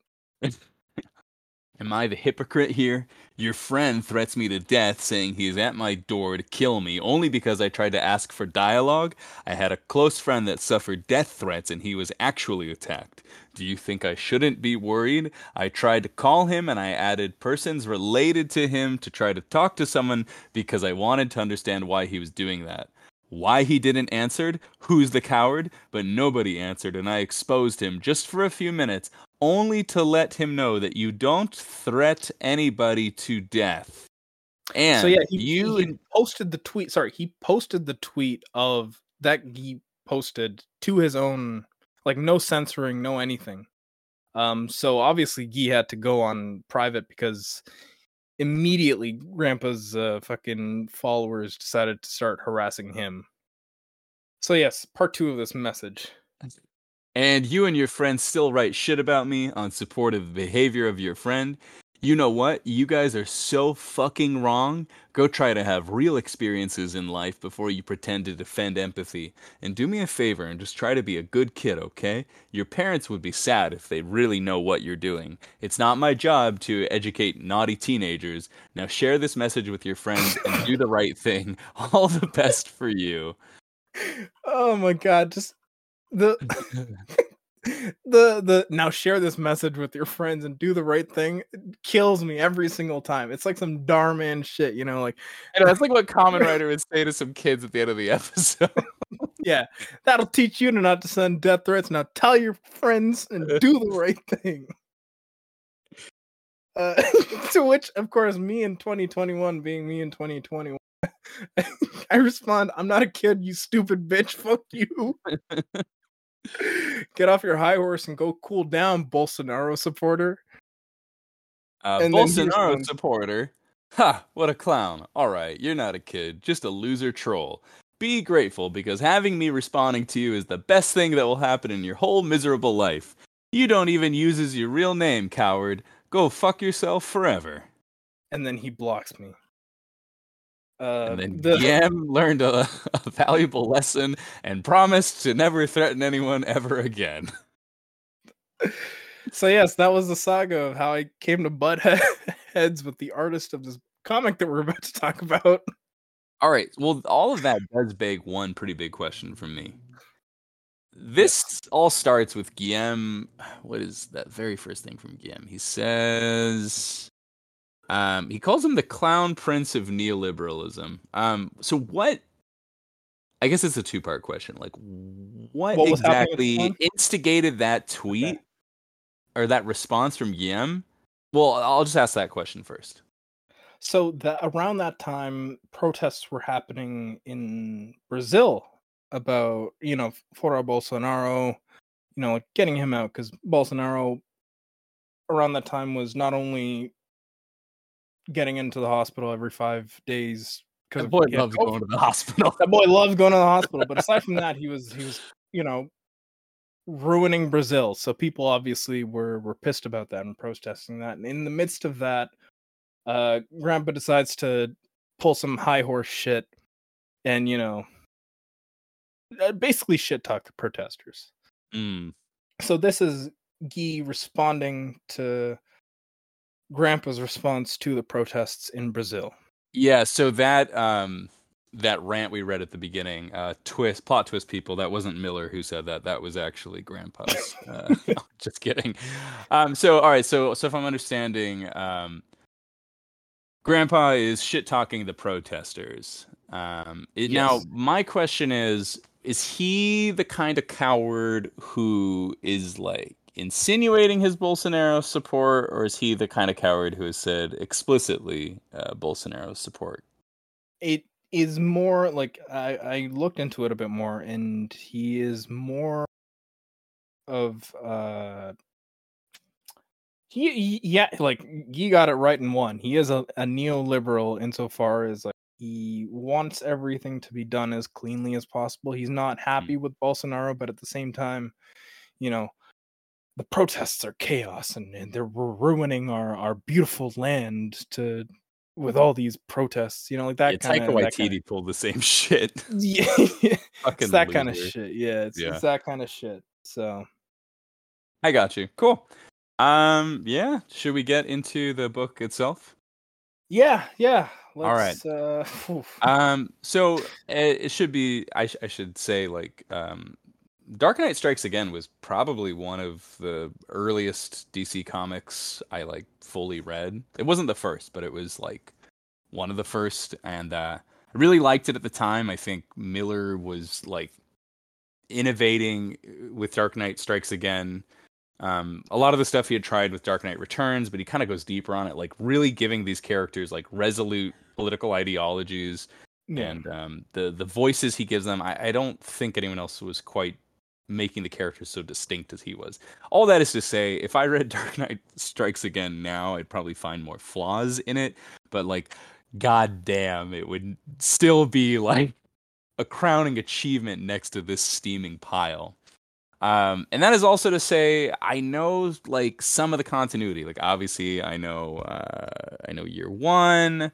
I read uh, Batman versus Spawn. I have not read All Star. I read Dark Knight Returns. Um, there's just there, there's there's patches that are missing for me in in like the the Miller Batman universe. But like this book should not be so confusing, even if I have read that stuff. And you know, I mean, what? You- if I read that- this stuff, it would still not make sense. I know. I'll, it. I'll tell you right know. now, as someone who did read uh, The Dark Knight Returns 3, Master Race, Yeah. as it's subtitled, um, yeah, it, it doesn't, it no, nothing, Yeah. nothing here makes sense. Nothing here makes sense. Okay, so like uh, my first questions is like we see Superman on the first page. He's still alive, but is Batman alive or is he dead? What about Wonder Woman? is alive. The assump the and I find I found this out in the deluxe edition. There's a there's a creative press, whatever bullshit. They they Mhm. say that Batman, while this is happening, is in another universe uh fighting the new gods alongside Superman and Wonder Woman.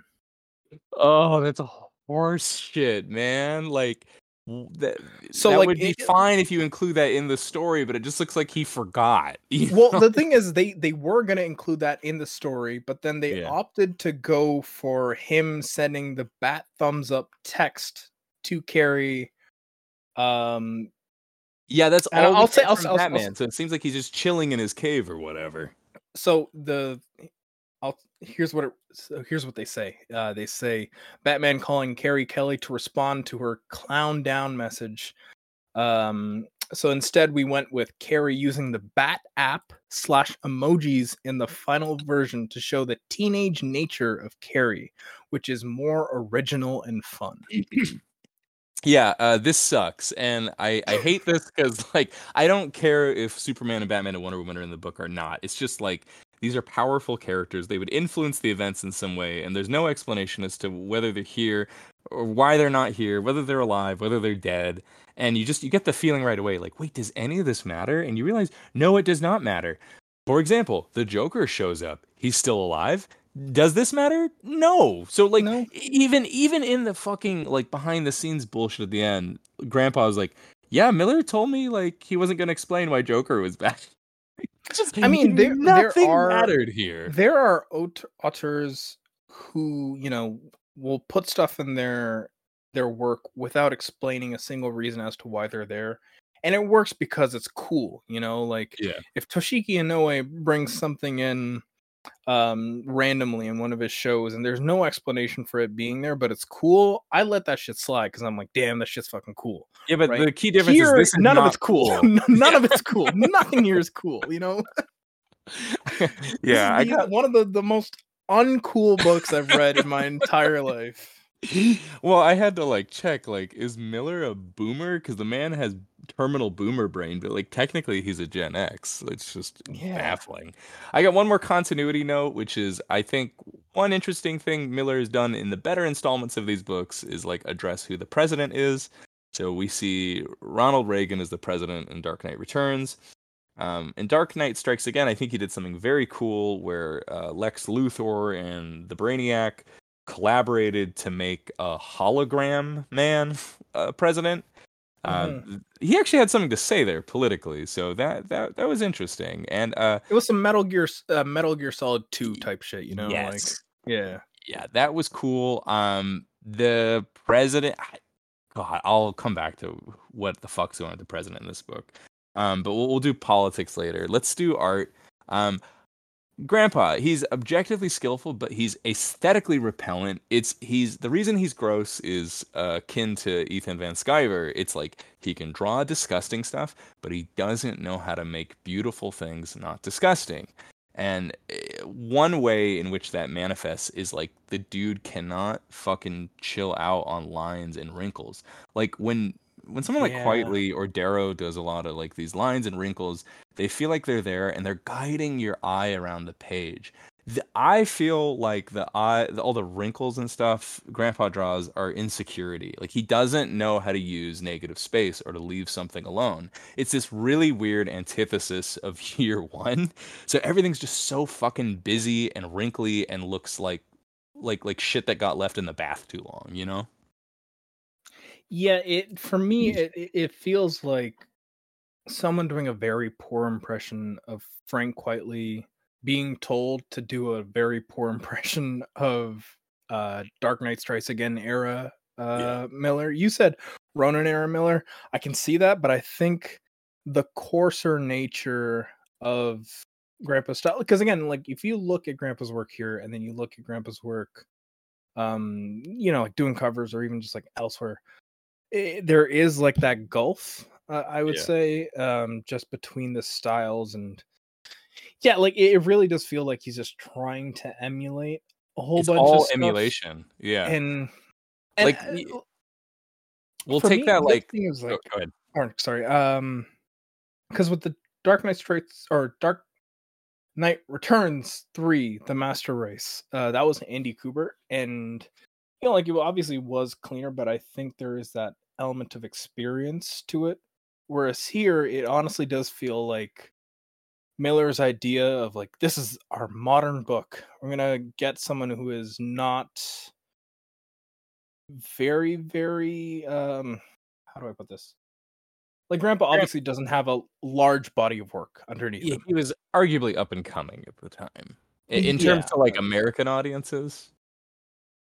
Yeah. So, eh, but the issue is that it, it feels that way. It's not like a Mazzucchelli situation where Mazzucchelli was relatively new or relatively like up and coming around Right. the time that Miller chose him for year one. And I guess that's the other aspect of, you know, like choosing these two books is it is a very similar paradigm where Miller was propped at this very um, tenacious time in comics and was tasked with like finding an artist to bring his idea to life but yeah grampa was just the worst choice he could have made in so many different ways Yeah, uh, there's just so many panels where it, it's it's very much that chronic case of oh remember this? Do you remember the cover to um, Dark Knight when Superman and Batman are silhouettes on the trash heap and they're fighting each other? Oh, you remember that? Like it's just it's so fucking nauseating. Um, so you know, I, I like I said, the guy is just doing pastiche after pastiche.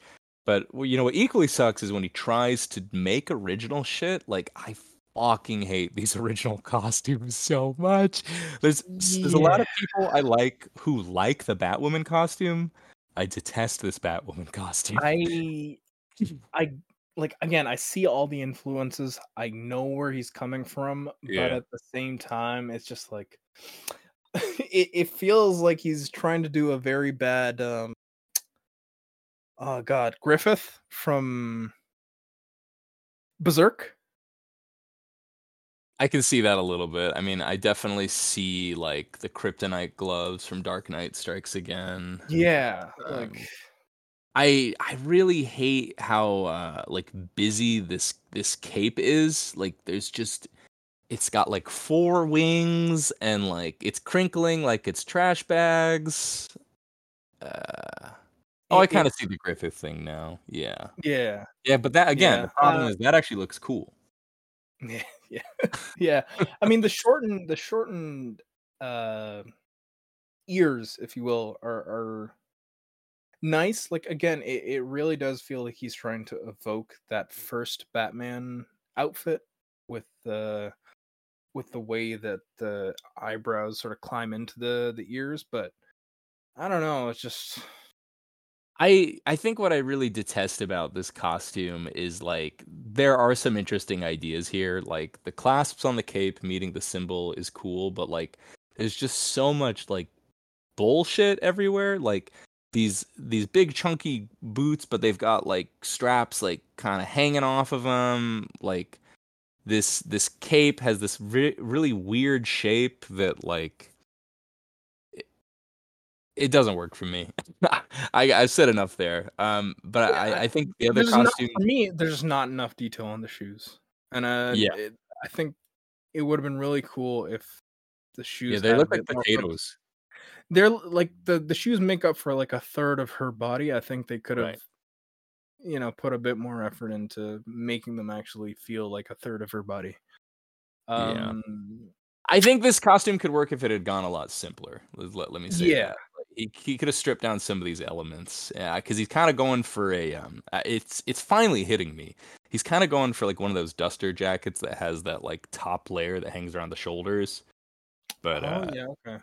but it's just it's so fucking busy and so fucking wrinkly. Like I've heard people complain about like uh Miller's stuff being too wrinkly and not getting the like cloth physics, but like this this is so much worse. Like I'm looking at this first splash of Carrie Kelly in like her bat suit and like there's wrinkles in places where the fabric is like most extended and it's like I know he knows those don't go there and they, they don't make it look better. Again, it's just I think he's really insecure about just like a clean line, so he has to like draw an extra bullshit there. Um, Yeah. the other, I want to talk about how much these other costumes suck too. Um, the Superwoman, there's not too much to say with her costume. It's pretty forgettable. Uh, but god damn, fucking Superboy is like the ugliest thing I've ever seen, dude. Oh, I hate this thing. Superboy. I want to run it over with a car. Jonathan. Griffin, Stewie Stewie Kent. Okay, so I, I read this entire comic with the Stewie voice whenever I was Yeah. whenever I was reading any Jonathan Kent dialogue. I was thinking Stewie Griffin. dude his like okay there's there's so many things about this that don't work like for one he doesn't look like he belongs in this book right let alone he doesn't look like he belongs in a superman book like there's nothing about his design that looks like superhero to me Like it, Um, it feels like something out of a '90s anime, but in the word like I mean that in a derogatory sense. yeah like this is like Grampa going up to to to Miller and be like, okay, okay, I know that you love doing that like that Japanese Asian shit. He- Hear me out, hear me out here. Presents his huge fucking head.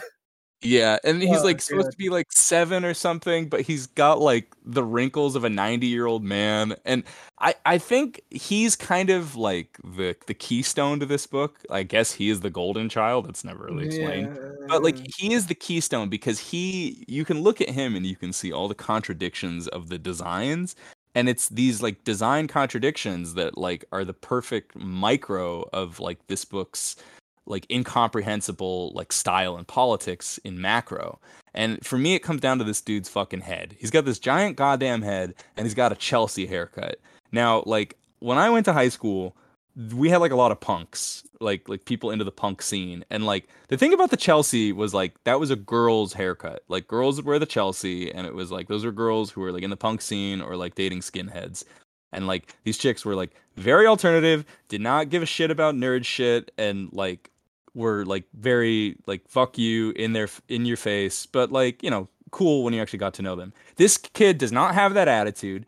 He's not a girl, so there's nothing he's saying with the gender politics. I mean, And I'm fuck- yeah, oh yeah, it's true. Nothing is being said with this gender politics. Right. It would be fine if he had a girl's haircut if he had something to say there, but he doesn't, so he just doesn't know what to do with his haircut, and he's not even drawing it right.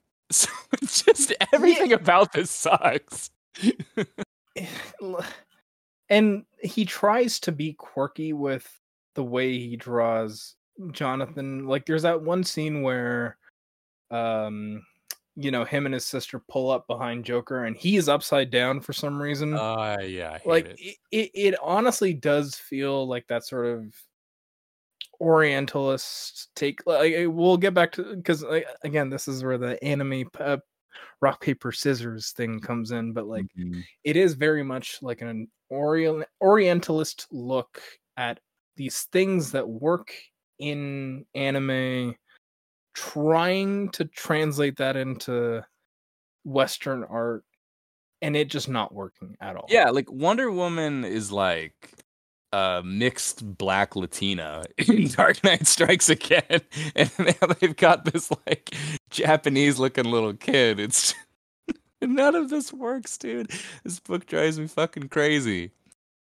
Um Yeah, some of some of the nameless characters are drawn fine. Like there's that scene those where are the best parts for sure. Yeah, yeah, like where the Jokers are fighting against the the Bat protesters. That like that that's all done fine. I like when Grampa's actually allowed to draw more cartoony faces. yeah, he does he does better with that. It's got kind of a Moebius vibe. Yeah, but I when he he's just does- trying too hard. He's just trying too hard. when he does those like crowds um it, there's some fun poses going on there's a lot of dynamism there but what i find so strange is like the dude can do poses and he can do like characters at different angles but like if you go in and like count the number of times uh superwoman shows up i would say at least seven panels of her are in this like same weird like kneeling but flying pose do you know what i'm talking about Yeah, the and again, this is very much like uh him trying to ape Miller. You Yeah. know, like with the the more I, uh, like it, it- it's very much like Miller's style from the 21st century, but again, it would feel all right if it was actually Miller doing it, but it it just doesn't work when it's other- someone else trying to emulate and it's very very explicit and very very clear that he is trying to emulate Miller. yeah Yeah, it's mm. The one page he emulates Miller well, I would say, and it's actually one of the only pages that works for me overall, is when um, the power goes out and Batwoman is chasing the Joker in the um, the arcade. arcade. Oh yeah, the arcade suite sequence is like the the one good sequence throughout this entire book for me. Yeah, like That's fun. That the works. colors, the colors work well. Um, eh, you know the the use of inking there works well. It feels far more. Well, he's it- chilling out on the lines. You know? yeah, he's Like, chilling out. uh, yeah, exactly. Like making everything more space. solid, more negative space. Like it feels like the first time he's actually innovating with his art Right. this entire book. Yeah. Um, on the note of colors, uh, yeah, I just didn't realize that this was uh Jordie Bellaire until I looked at the credits because nothing about this feels like her. It just doesn't feel like her style at all. Like the texture of it, the it just doesn't. It feels like she was told to emulate, and I think they actually do mention this in the very back where yeah, Frank and Rafael developed their own color guide, which Bellaire was then told to work off of. hmm So eh, it does- I, it's definitely the least offensive part of the art here, but again, Yeah. knowing what Bellaire is capable of, it just doesn't work for me. Yeah. The uh the last character I uh that doesn't work for me is Darkseid and mainly because everyone's face is so fucking wrinkly and craggy. Once you see Darkseid, it, it doesn't strike you as wrinkly and craggy. You know, you, you, there's no um there's no disparity, no contrast there. He he honestly feels very normal compared to everyone else. yeah. Uh, Uh anything else you want to say on art? mm, no, not really. I think we've said everything we can. Oh, other than the fact that I think Grampa draws in Greta Thunberg near the end. Yeah, I'm not sure if you caught- as hell. Yeah, that's Yeah, like near the end. I think it's like one of the the, the Oh, third last so panel of this entire book. Yeah. It's this girl in the front that's drawn very much like Greta Thunberg. And That's again, probably Miller's idea. that probably is Miller's idea, and we can get to that book. Is that the next thing we're talking about here? Oh, we're Yeah, gonna yeah. Oh, writing I'm first. I'm- I think you know we've we've had hater land. This is uh this is hater, Hater salt, salt. coming out. Damn. Yeah, Salty God. salt.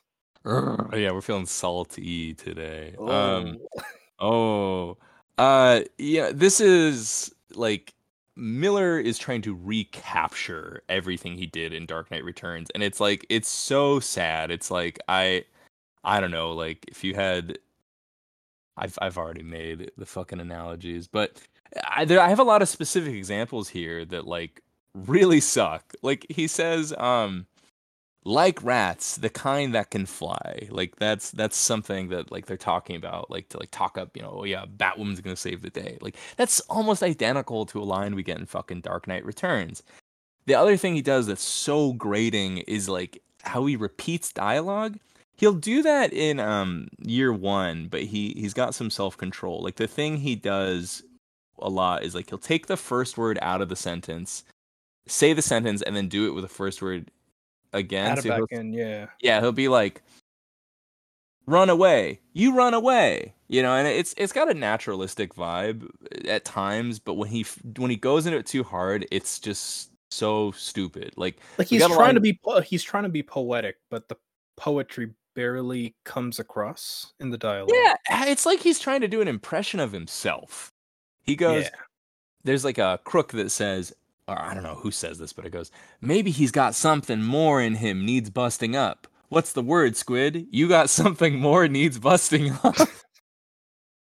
It's- it's just it's like it works for um the mutant gang in dark knight returns they have this kind of like unique vernacular but then here it just it it feels so like broken up and not organic um speaking of dialogue superboy talks like a 60 year old man it's Again, so Stewie Griffin.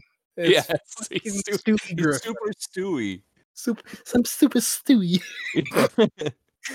um i think one of the like weirdest aspects of the dialogue is when he tr- okay so trump is a strange character in this book because trump does figure into the book but like you they never actually draw trump. What they draw are trump posters and trump merch but trump Yeah. as a guy doesn't show up in the book. We do get like um audio voiceover of trump in the book but he doesn't get the trump cadence there. It's like that's that's so easy to get. Like anyone can do a funny trump impression. Maybe not getting the the voices uh you know timbre or any of that stuff but people can get the the, the patterns. And he, he fucks that up too.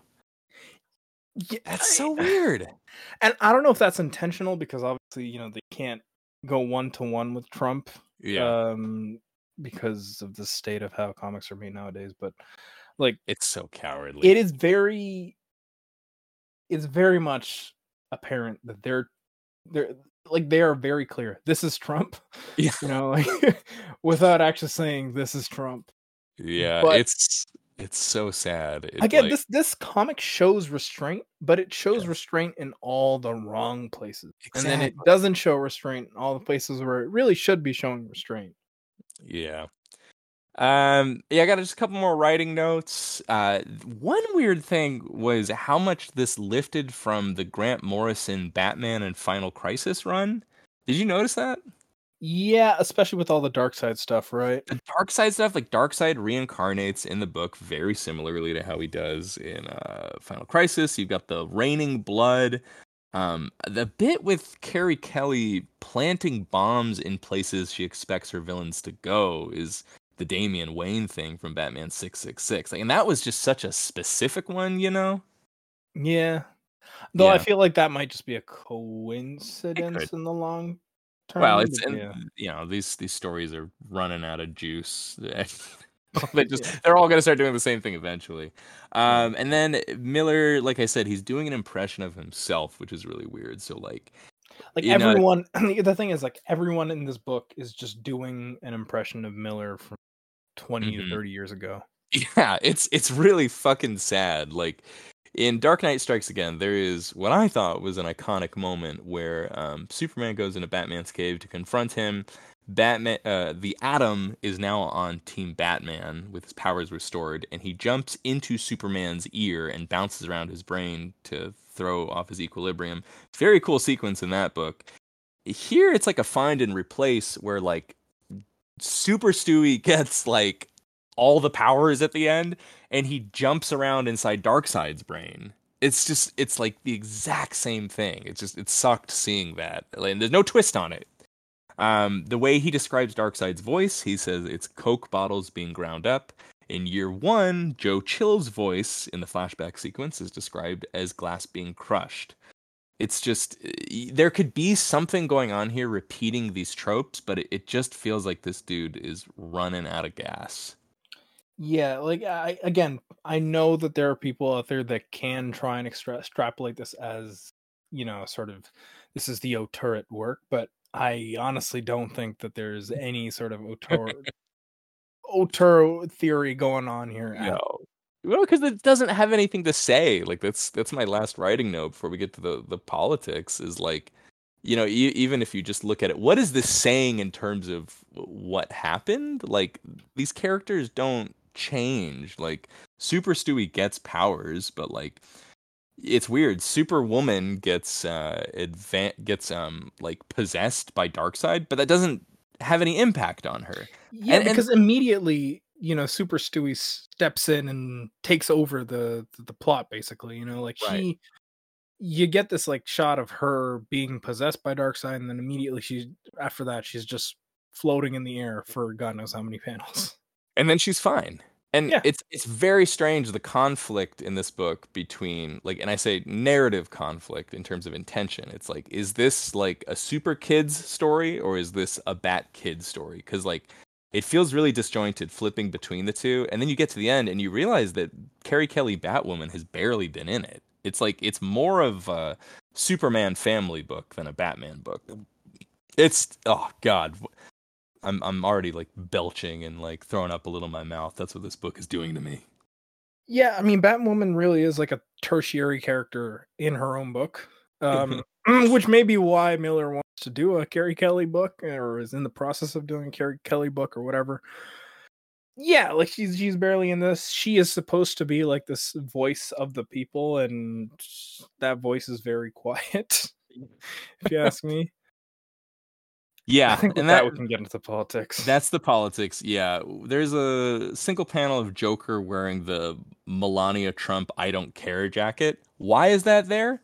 I don't know. I don't think Frank Miller knows. Um, there's just there. I was going into this expecting like Miller to be like this raging right winger or to have something. There's nothing here. Like Trump isn't even like a character. Like he it's it's like implied that like Joker and Darkseid, they have this like collaboration where they're trying to like manipulate people and get them riled up and like Trump is a figurehead for that.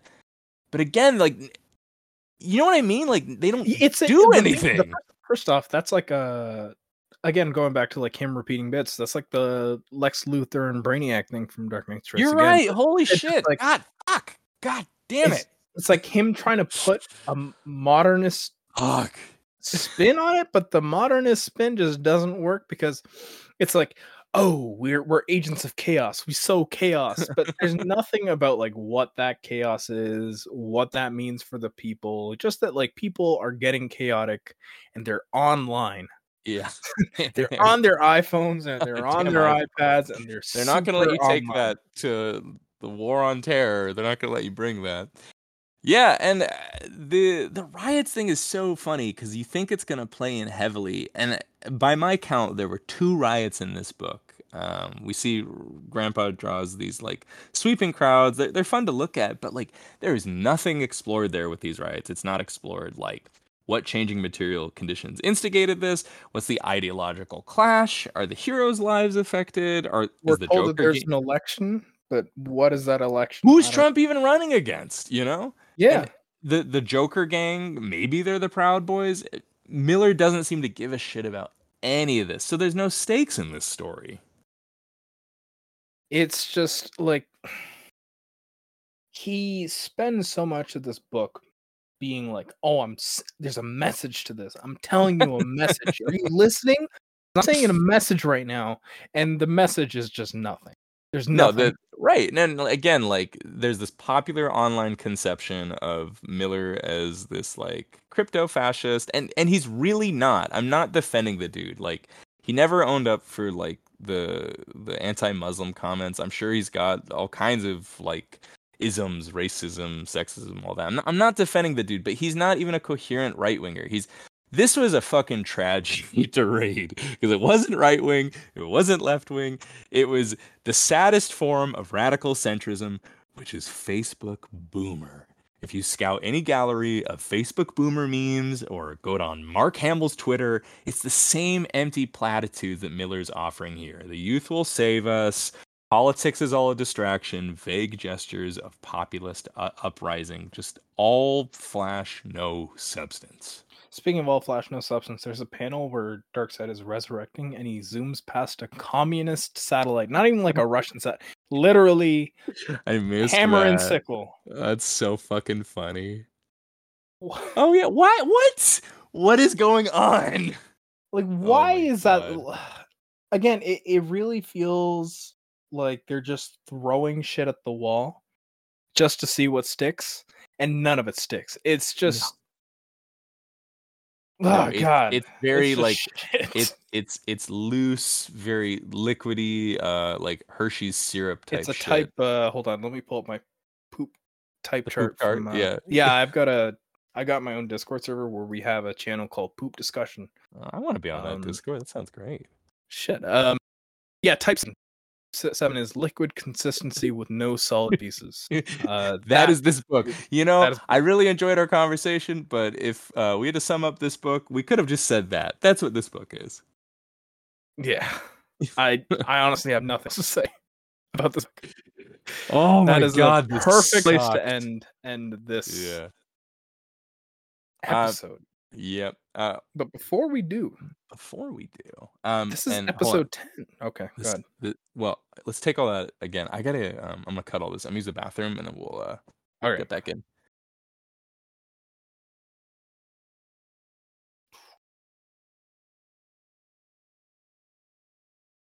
type 7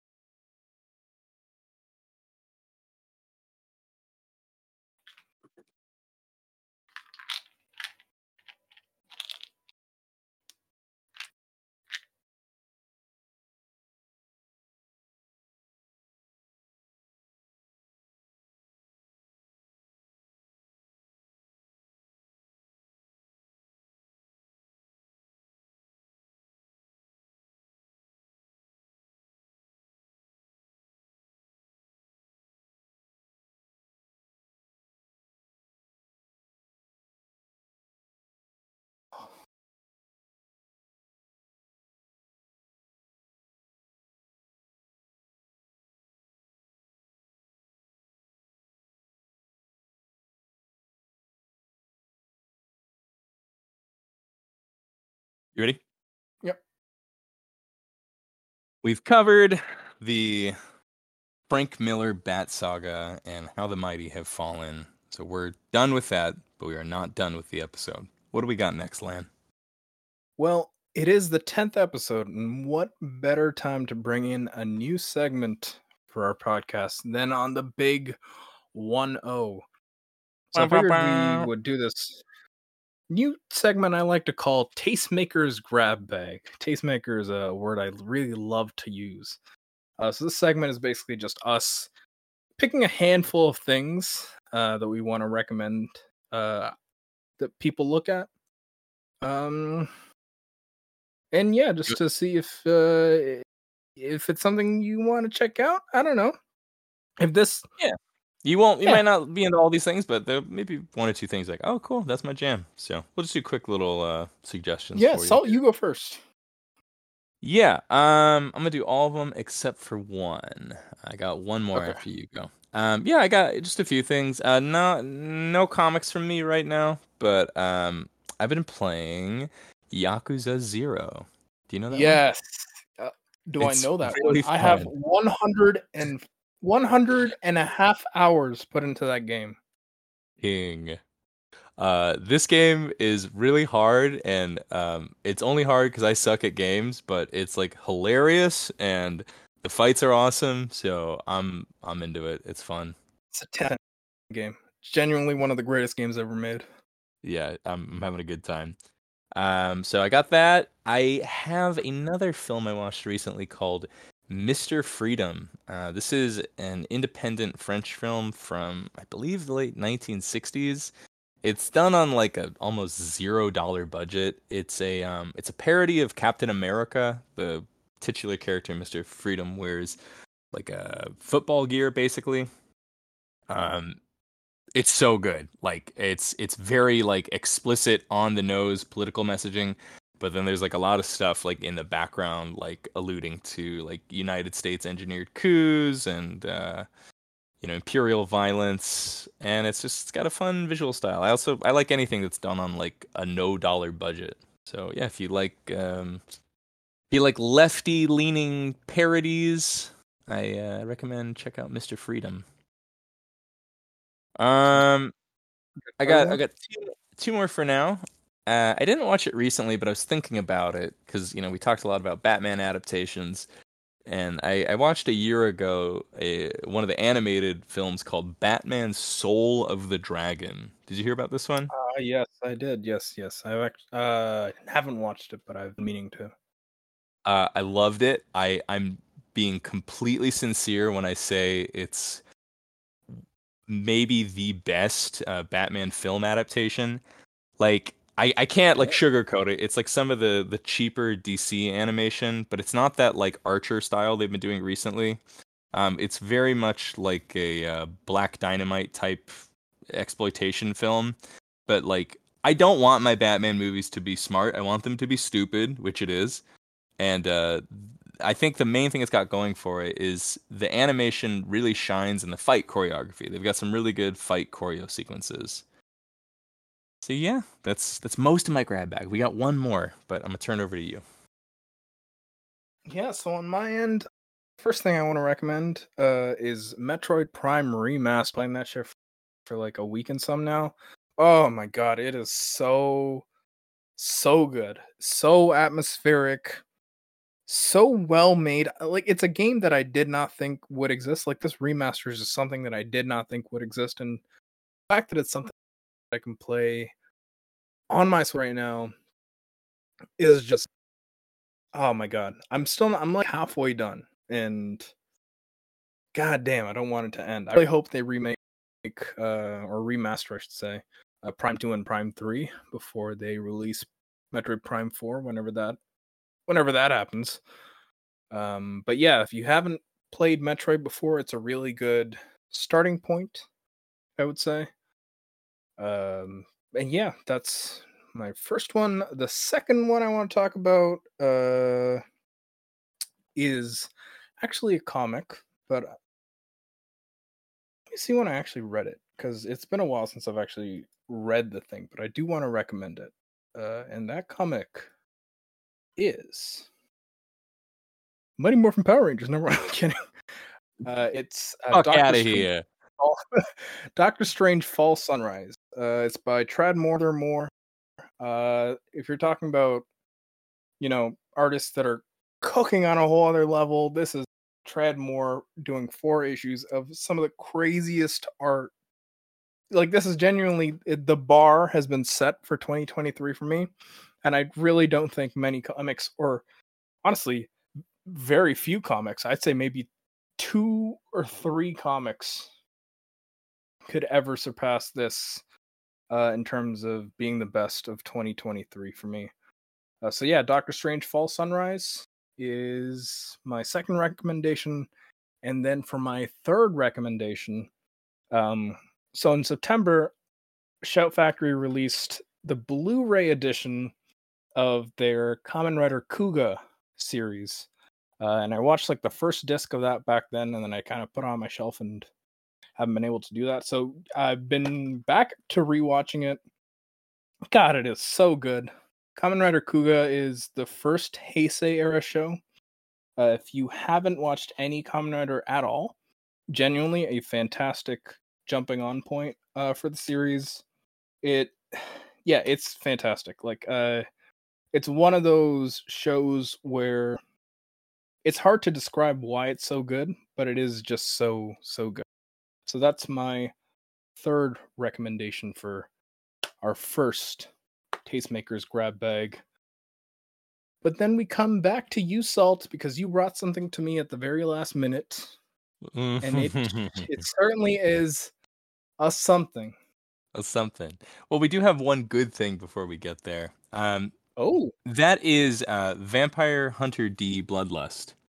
Um, yes. So, uh, friend of the pod, Daniel Irizarry, said that this is one of the finest animated films ever made, and goddamn was he right. I was hooting and hollering, literally jumping it's off so... of my couch. It it's it's so fucking sick. And I knew right away I had my boy Takeshi Koike of Redline fame doing some character design work. Um, this movie goes so hard. It's it's so fucking metal. It's it's kind of like a Hieronymus Bosch painting meets Wild Wild West, but like even cooler than that. Um, it's it's just gorgeous. Uh, get it's and you know what? There's a 1080p rip of it on YouTube, so you have no excuse not to watch this. Um, so hey, why why did I hear about this? How come I? Well, what made you think to to to bring this up? Yeah, funny thing. Um, Lan referenced the uh, the AI art disaster piece, anime rock paper scissors. Um, so you you probably know about this by now, dear reader, but just to give you the broad strokes, there's a channel called uh, Corridor Clowns. Uh, Corridor Clowns does these uh, these videos that get pretty big on the algorithm, where they invite VFX artists to talk about how they did the VFX for well-known movies, both new and old. Anything from like uh, Avatar to the the Marvel schlock, whatever they call those people on. So they do a lot of breakdowns, but they also like make their own shit sometimes. And they did a video recently where they said we found a new way to do animation. Spoiler: They did not find a new way to do animation. They used an AI, uh, fucking like AI art generator program to come up with like rotoscoping, but shitty they like filmed footage of them. So bad. it's, so like bad. they uh, so they shot uh, live action footage of themselves like acting out this like terrible script called Anime Rock Paper Scissors, and uh, then they put their filter on it. Then they released it and said, "Hey, we made an anime." Isn't that neato? But Salt, how does how does how does uh, Vampire Hunter D play? Must factor into this. Oh, well, you might be wondering. Um, when I want to so, show tribute to something that I like, what I do is I steal their shit. Is that what you do? Yeah, yeah. Great artists steal. Um, that's the quote, right? Yeah. Uh, Bob yeah. Kane did it. You know, it worked for him in Detective Twenty Seven. God, um, I cannot wait to piss on him when I get to to hell. Fucking so what they did was they I don't I'm not I'm not smart, dear reader, but what they did was they like fed the fucking movie like still frames of it into the stable diffusion app it's called. Yeah. And it was able to roughly synthesize still frames of their footage and eh, kind of bear a passing resemblance to some aspects of the design, but it doesn't have the intentionality. I, am being so nice to them. I'm being so goddamn nice. This thing looks like dog shit. It's just it's like flickering frames and look, there's a lot of people doing better analyses than me, and I'm not trying to go too deep into that right now. Yeah, they're it, on the front lines of Letterboxd. If you want to go, yes, go read the all the half star reviews. Everyone there is objectively correct. I, I will uh, allude to the fact that like there is a lot to be said here by smarter people about like how this is indeed theft. This does work against the already bad labor conditions of the animation industry, like works against uh, animators like working conditions. And it's like Asian appropriation, which is kind of what our podcast is turning into every episode. oh my god. Um oh fuck. You know what? Um one more in my grab bag. Uh, I, I mean it, a, a good thing before we, we go down this rabbit hole. Uh, oh, I saw Creed three Creed three last night in theaters. Um, that rocked. That's how you do a tribute to anime in a way that is cool. Hmm it's like the very end is like a Naruto Dragon Ball fight. It's fucking sick. Nice. Um, yeah, good, good shit. So, anyways, you can. Um, I I don't know how to like break down the science of this. You can like be inspired by anime and make very cool shit, like Michael B. Jordan did in Creed Three, or you can completely misunderstand what makes something like Vampire Hunter Vampire Hunter D like so rad and inspiring and make the utter dog shit that was anime rock paper scissors. That said, Yeah, so why why bring that up now? Why bring that up now? I, I wanted to know more. I'm like, how do you get to this point in your life? How do you how do you get here? Well, I, I looked up one of the uh, main people behind this. So the the main guy in it, he's got this like blonde-ish beard. His name is Niko Pueringer. Pueringer. We've butchered plenty of other names in the show. I will get that one wrong too. I wanted to know how do you fucking get to this point in your life where you're so successful and you still can't do the right thing? You can't do the cool thing. Like, what kind of person is that? So I look him up. I look up. I look up just the last name Pueringer. Now I see right away one of the top hits is this company in Minnesota called Pueringer Investments, and uh, would you have it? What do you know? It's this big real estate company. I was like, Now, wow. is this is this a real estate company that he is connected to? So that's funny you ask. I'm like, well, let's let's try to connect the dots here, right? Because I'm going to lay out a case for you that is not ironclad, but whatever is right below iron is where this is, yeah? The dude is also from Minnesota. This is not a common name. Um Uh-huh. Now, I looked up the uh, the as much information as I could about the company. What I was able to find was the the we're we're about to read the reviews of this fun this company, which will be a good time. There's a guy referenced named uh, David Pueringer. Um, he uh, look at this dude, Lan. Okay, I'm looking. Is that not the same guy? That is You put that guy through an age filter. You know what I mean? you know what that, that that's literally just the dad from the the anime paper scissors right, short, right? That's that's the king, right? right. So, uh, to put it all together, Niko is from Minnesota. This company is from Minnesota. Not exactly a populous place. Not a common name. Uh, this dude, David Pueringer, looks exactly like this dude, Niko. I'm gonna say this is the same same clan. Do you agree? I again, I'm not going to say anything hardline for legal purposes, but I can see why someone would make the connection between the two. Let's put it that way. Yeah, and you know, let's say you're trying to break into Hollywood and you decide, you know what, I'm gonna go down this expensive route of trying to start like a VFX house. Well, you're gonna need some investor money. You can Oh. connect the rest of the dots from there. Uh-huh.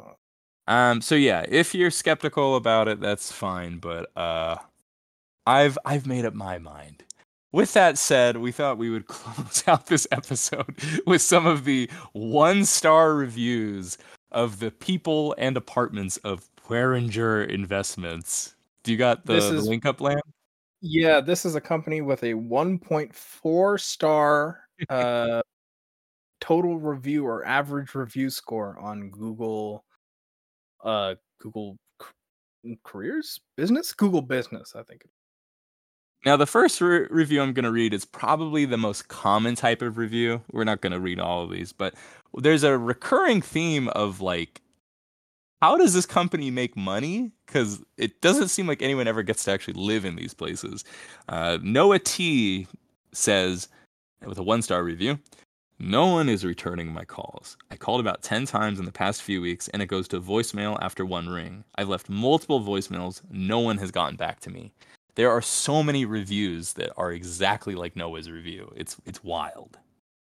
So the review I've got here is from Karamia Thompson, which is not again a similar vein, but so she says, I requested tours of their properties at least 10 times online and then finally got a call back. This lady started saying that I was snippy on my voice messages. She was very rude and inconsiderate. I made contact about two weeks ago and she stated that she had no properties except one, but advertised properties for two weeks that I requested to view but viewing was never allowed. Now, today she stated, I'm snippy and she will not rent to me. Because I asked if the properties are not available, why are they listed? She obviously has aggressive tendencies and a very poor communicator. I would feel bad for anyone that has this agency as their landlord. She needs to learn professionalism and how to control her anger. And this was from a month ago. Jesus Christ. So now you're wondering how does this this like rental company make money? Well, from Lenore, uh, with a one star review. Local guide. Our local guide, we're we, we're given a little bit of illumination into this process. She goes, total scam. They will take your money with no intention of ever renting to you or even running a background check. Everyone in the Baxter area knows this place is a scam. They never give security deposits back no matter what. So I'm just imagining like legions of people applying to this place, filling out the rental application, and this place just grifting off of that. Yeah, I mean, we've got one review here from Vilnius Stumbris that says, "Took my security deposit for an early move out after I gave them three months heads up. Filled out their internal forms and paid $150 to do so. I'm happy to pay for any wear and tear I caused, but after cleaning and repairs, they still owe me $1,200. Generally, sleazy experience." Wow. Um, there is one person I am looking for in particular. I'm gonna read one while I find it. Um, this is from Todd. Uh, fuck. Do, do you want to read one while I look for the one I'm looking for? Sure. There's uh there's one from uh let's see. Where did I have it? Oh, Amber. There we go. Remember this mystery woman from uh Karamia's review? Well, this mystery woman is back and she's got a name. Amy is the rudest woman I have ever worked with. For one, she never answers the phone, and when she does call you back, she is very unprofessional and rude. I was helping my brother, who was hard of hearing, talk to her on the phone, and she told us that she would not talk to him on speakerphone with me helping, and that he would have to hire a licensed translator to help him communicate with her. I have never witnessed such poor customer service from a business. After reading these reviews, I'm glad we didn't do business with them. Don't walk, run away from this business. Ugh, I, I got two more. I found them. All right. So okay, we'll I end have up with that. Yeah, I have Tyler and Alyssa. Uh, both one star reviews. Tyler says, I would not recommend this company. They will attempt to charge you for anything when moving out, despite it being in better condition when you move in. The bathroom we had was caving in due to rot and black mold, as the building is quite old. When maintenance came, their solution was a thin layer of sealant, which will not undo 10 plus years of rot and black mold. They stated that cleaning the bathroom for the new resident took two hours and then charged $125. The bathroom is never going to be clean when they have 50 plus years of mineral residue from the water, as they would not purchase a water softener for the units. Minerals from the water coupled with black mold and rot results in a putrid bathroom. Expecting to charge for cleaning versus fixing the unit is a band aid solution that no one will benefit from. Initial move in conditions were not up to par either. There was an astounding amount of dirt behind the oven and fridge, as well as sugar in all cupboards. This shows they don't actually clean for new residents, as the dirt looks like it had sat there for five years. With no one to monitor them, of course they will attempt to nickel and dime the resident on the way out. Their building in St. Cloud isn't even up to code. It was very easy to find all the exposed wires in this building. Holy shit. God damn. Um, our last one from Alyssa Elgard. This this was the one that really stuck with me. David Pueringer, the owner, was rude and unprofessional when water was out at my place multiple times within a few days. He did not apologize and was not willing to talk about rent credit. Maintenance guys came into my house without my consent, and there was a handful of times in the winter where my power would go out and I did not have heat. Do not rent from this place. Jesus Christ, that one is terrifying. What a fantastic business. Yeah. So again, uh saying that uh this is Niko's family who financed his uh rise to Hollywood VFX success to make such uh inspired works as anime, rock, paper, scissors. Um but you know, you can you can come to your own conclusions. Yeah, we'll we'll let you do your own research, if you will. And with Hmm. that, I think we're gonna end today's show. Yes. Uh, as always, if you have questions, comments, or suggestions for the show, email us at midnightgrappleranimals at gmail.com. It's just the name of our show at gmail.com. We have a Discord. Uh, we're going to link it in the show notes and hopefully in the description of this episode.